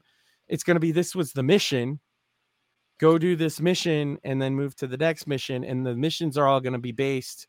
Like the briefings are going to be based on stories of uh, veterans who actually fought in Fallujah. So realistic, hopefully. It looks very mm. realistic, looks great. I could talk. See, I'm so positive about indie games. I could talk about them all day. I talked about this longer than I talked about Blizzard being retarded or Activision being retarded. So, yeah. Yeah. Well, don't know, buy don't buy Diablo 4 go buy fucking six days of Fallujah. You'll thank me later. Well, and you know, and this is the thing, thing with the free for all is, you know, we we've we've bitched about DeSantis and you know how bad things are under Biden, but hey, we're also talking about uh, you know, games. Speaking of things to be positive about, about though, Max, I am quite proud of myself because I might not be as much of a troll as you or Shmuley, but I got under the skin of uh, one Stephen King, or at least his, uh, or at least his fanatical cult uh, readership.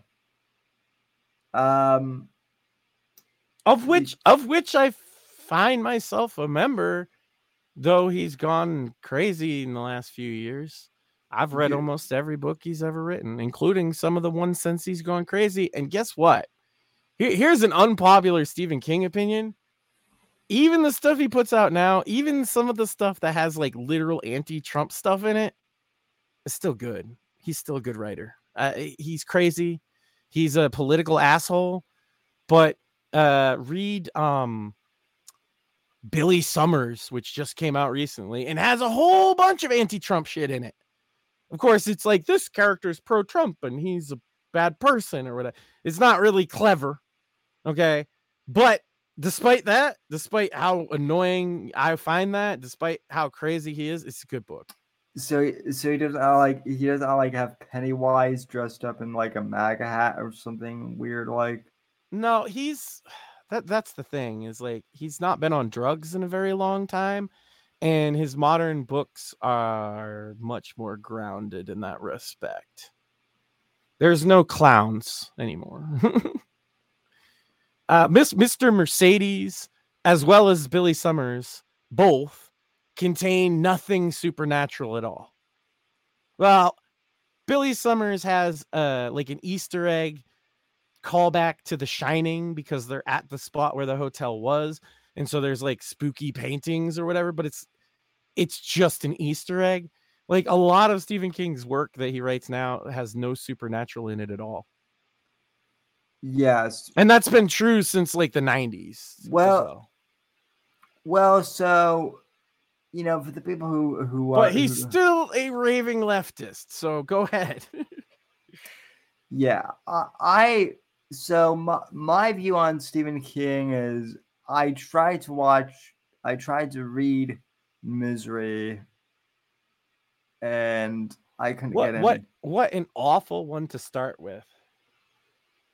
So oh so oh so that's my problem. Yeah, I I started with Misery and I'm like Misery God. Misery is a great film based on a mediocre at best novel. Yeah. The film though, the film kills it. The novel, eh, eh. she's a little more evil in the novel, but other than that. Eh. Okay, so th- that's interesting because my opinion of Stephen King is wow, this guy is fucking overrated. Yeah, see, I don't think so. I think he's one of the best character writers that there is. Um but you know, he's he was also like in his prime, he was on ungodly amounts of drugs, so all that shit's weird.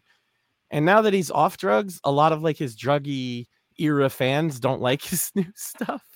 because it's it's still character driven, which is what I like about him. He the man writes a good character.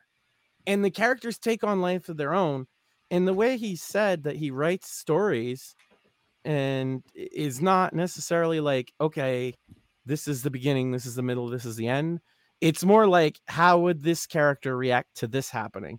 And then from there, how would they react to it, that happening? So these very character driven stories. Sometimes that works, sometimes not so much, especially like Misery, where there's only really two characters. Um, I think you can get real in depth on those two characters, but there's only two. Usually it's the interplay of, of several characters with clear but differing motivations that make like right. the, stand, the stand is one of his best for that reason because there's all these like interesting people separated from each other many many a times having no idea what the others are doing or even if they exist um, and then they they clash in interesting ways okay that's well, that's what he's good at Okay, well, fuck. I might have to get. I might. I might have to give an, another chance. See, do you, you see what you did, Max? Do you see what you did? Uh, I wouldn't even say so though, because like, well, unless you go to library, don't give him any money. I don't. I haven't in a long time. Yeah. People buy me his new book. I can't really like. I got uh that Billy Summers. I got that as like a birthday present or something, but uh, so, usually, I don't like to give him money because he's crazy. Yeah. Well, so so yeah, he is crazy, and this is what we so so okay. So back so back when I joined Twitter, I followed Stephen King, and it you know it was because he's like, for those who are unfamiliar somehow, uh, when you set up a brand new Twitter handle, Twitter like gives you like a bunch of suggestions of people to follow. And if you like book and it, and it goes based off your interests. And if you like books, Stephen King is almost always one of the authors that they recommend that, that you follow by default. And, and, and rightly so. Like no matter what you think oh, about him, he's oh, the yeah. best. He's the best selling author of all time, except the authors of the Bible. So I, it, it makes sense why he would be the one, but I do think that that's unfortunate because then they like people who are big fans of him. And the first time I encountered his crazy was on Twitter. I was like, I didn't know Stephen King was out of his fucking mind. Interesting. Yeah, right. So, right, exactly. So that's what I'm saying. So I've been following him basically since I was on Twitter, and I've just slowly noticed that he's gotten like. So okay, so the genesis of this uh of this whole thing is right last last Saturday. Stephen King quote tweeted Dan Bongino who said, uh, you know, and Dan Bongino went went on this whole thing. He's very pro MAGA, and Dan Bongino basically said Joe Biden is the worst president in history, or something like that. Stephen King had the audacity to quote tweet him and say, "Your broken record, get a job." Right, and it was the it was the get a job comment that really kind of irked me. And so I didn't quote tweet it, but I just simply replied, uh, you, you first. And that was my reply to him. That sent the uh, that sent the legion of of Stephen King fans, the deranged ones, to be like, "Oh my God, this guy, you know, this sandwich filled guy is an idiot. He's telling the best-selling you know, author to basically get a job. This guy is a moron. Yeah, well, no. he, he's telling a fucking social media mogul CEO to get a job. So, who's the idiot? Well, you were you were literally throwing it right back in his face. You, you're telling yeah. this tech CEO to get a job. You get a fucking job. Yeah, yeah, and that that was that was my that that was my whole point. I was th- I was basically throwing his words right back right back at him. Like if like if you don't consider Dan Bongino like who does commentary and does all this different stuff. Like that isn't whether you like or or whether you like him or not. Like he does have a job. Uh-huh. And It's- so- and his job seems even more stressful since since uh, he left Fox. It doesn't Yeah. seem it doesn't seem like he slowed down, if anything. Yeah, so he so he so he does have he, he does have an actual job, right? But Stephen mm-hmm. King doesn't doesn't think so. So he's like, get a job. I merely threw it back at him, and Right. yet people people lost. Well, you Yeah. you you aut- autistically play with characters in your head all day. Is that a job, Stephen King? Is it? Just because you get paid for it, does it make it a job? Yeah, that that that was and that that was literally what I was ex- that was what I was like trying to explain to a couple of these people. And and by the way, Also, he's got money to where if he never published another no- another novel again, I mean, he's not going to be hurting. Yeah, no, that that's that's why I, that's why I find his comment. That's why I find his comments on like Elon Musk being too rich and having too much money to be like quite bizarre. It's like, dude, you're literally in the same economic bracket as Elon. He can't he can't spend the money faster faster than it comes in for old books and shit, and royalties on films and shit. Yeah, so yeah, so again, the the get a job comment like was it was just really you know weird coming from him, and the fact that I the fact that I replied you first, and that that out of all the tweets I've tweeted on Twitter, that got twelve thousand Well, views. It seems like you took a page out of the Shmuley playbook of the simple retorts like "No, you" or "You first. And uh, it's extremely more effective than you think it would be. Like it No, sounds no. funny. It sounds funny that you're gonna reply with "No, you" or "You first or whatever, and it's like nobody would do. But they get so fucking mad. that that that that's what that's what that's what surprised me is is that like is that I I tweeted so I I tweeted the I tweeted the you first thing like literally before I went to literally before I went to bed. Like I tweeted you first. I put my phone on sti- on like airplane mode. Went to bed. Woke up. Got my phone. Next thing I know, 60 uh, you know, notifications on Twitter, all replies on that one tweet. It's gotten a thousand views overnight and counting. I'm like I'm like, what the fuck? I put I put zero effort into this tweet. That's what Um, always happens to me. The most upvoted shit I've ever had was like a dick joke about Cap uh, about uh Count Dankula. Right, I made a dick joke about Count Dankula and got like ten thousand likes. it's like what the fuck? I put zero effort into that. But Yeah. uh, speaking of making people angry, uh, it is past one in the morning, and my wife is asking when I'm gonna wrap this up. Oh, yeah. Now see, uh, now see, unlike Stephen King, she will kill you. She will, Um, yeah, So yeah, in and my it's sleep. and it's yeah, it's it's one a.m. here too. So yeah, we've been going for a while. So uh, I think that just wraps it up. But uh, I feel like I made up for ducking out early the other day. We covered some fun shit. yeah, we definitely did. Um, so you know, thanks for uh, co-hosting as always, and thanks to you folks for uh, tuning in. And uh, Silly Kelly did did say that he used the promo code from uh, Shade Ray, so good on you. I hope you got something you liked, and uh, awesome. For everyone else, uh, you know, until next time. God bless, and we'll talk at you down the road.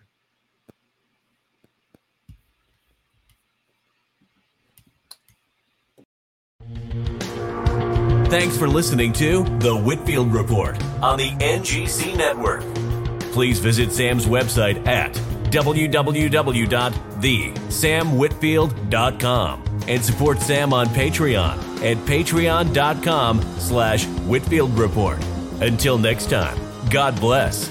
God save this great nation, and God, freedom, legacy, in that order.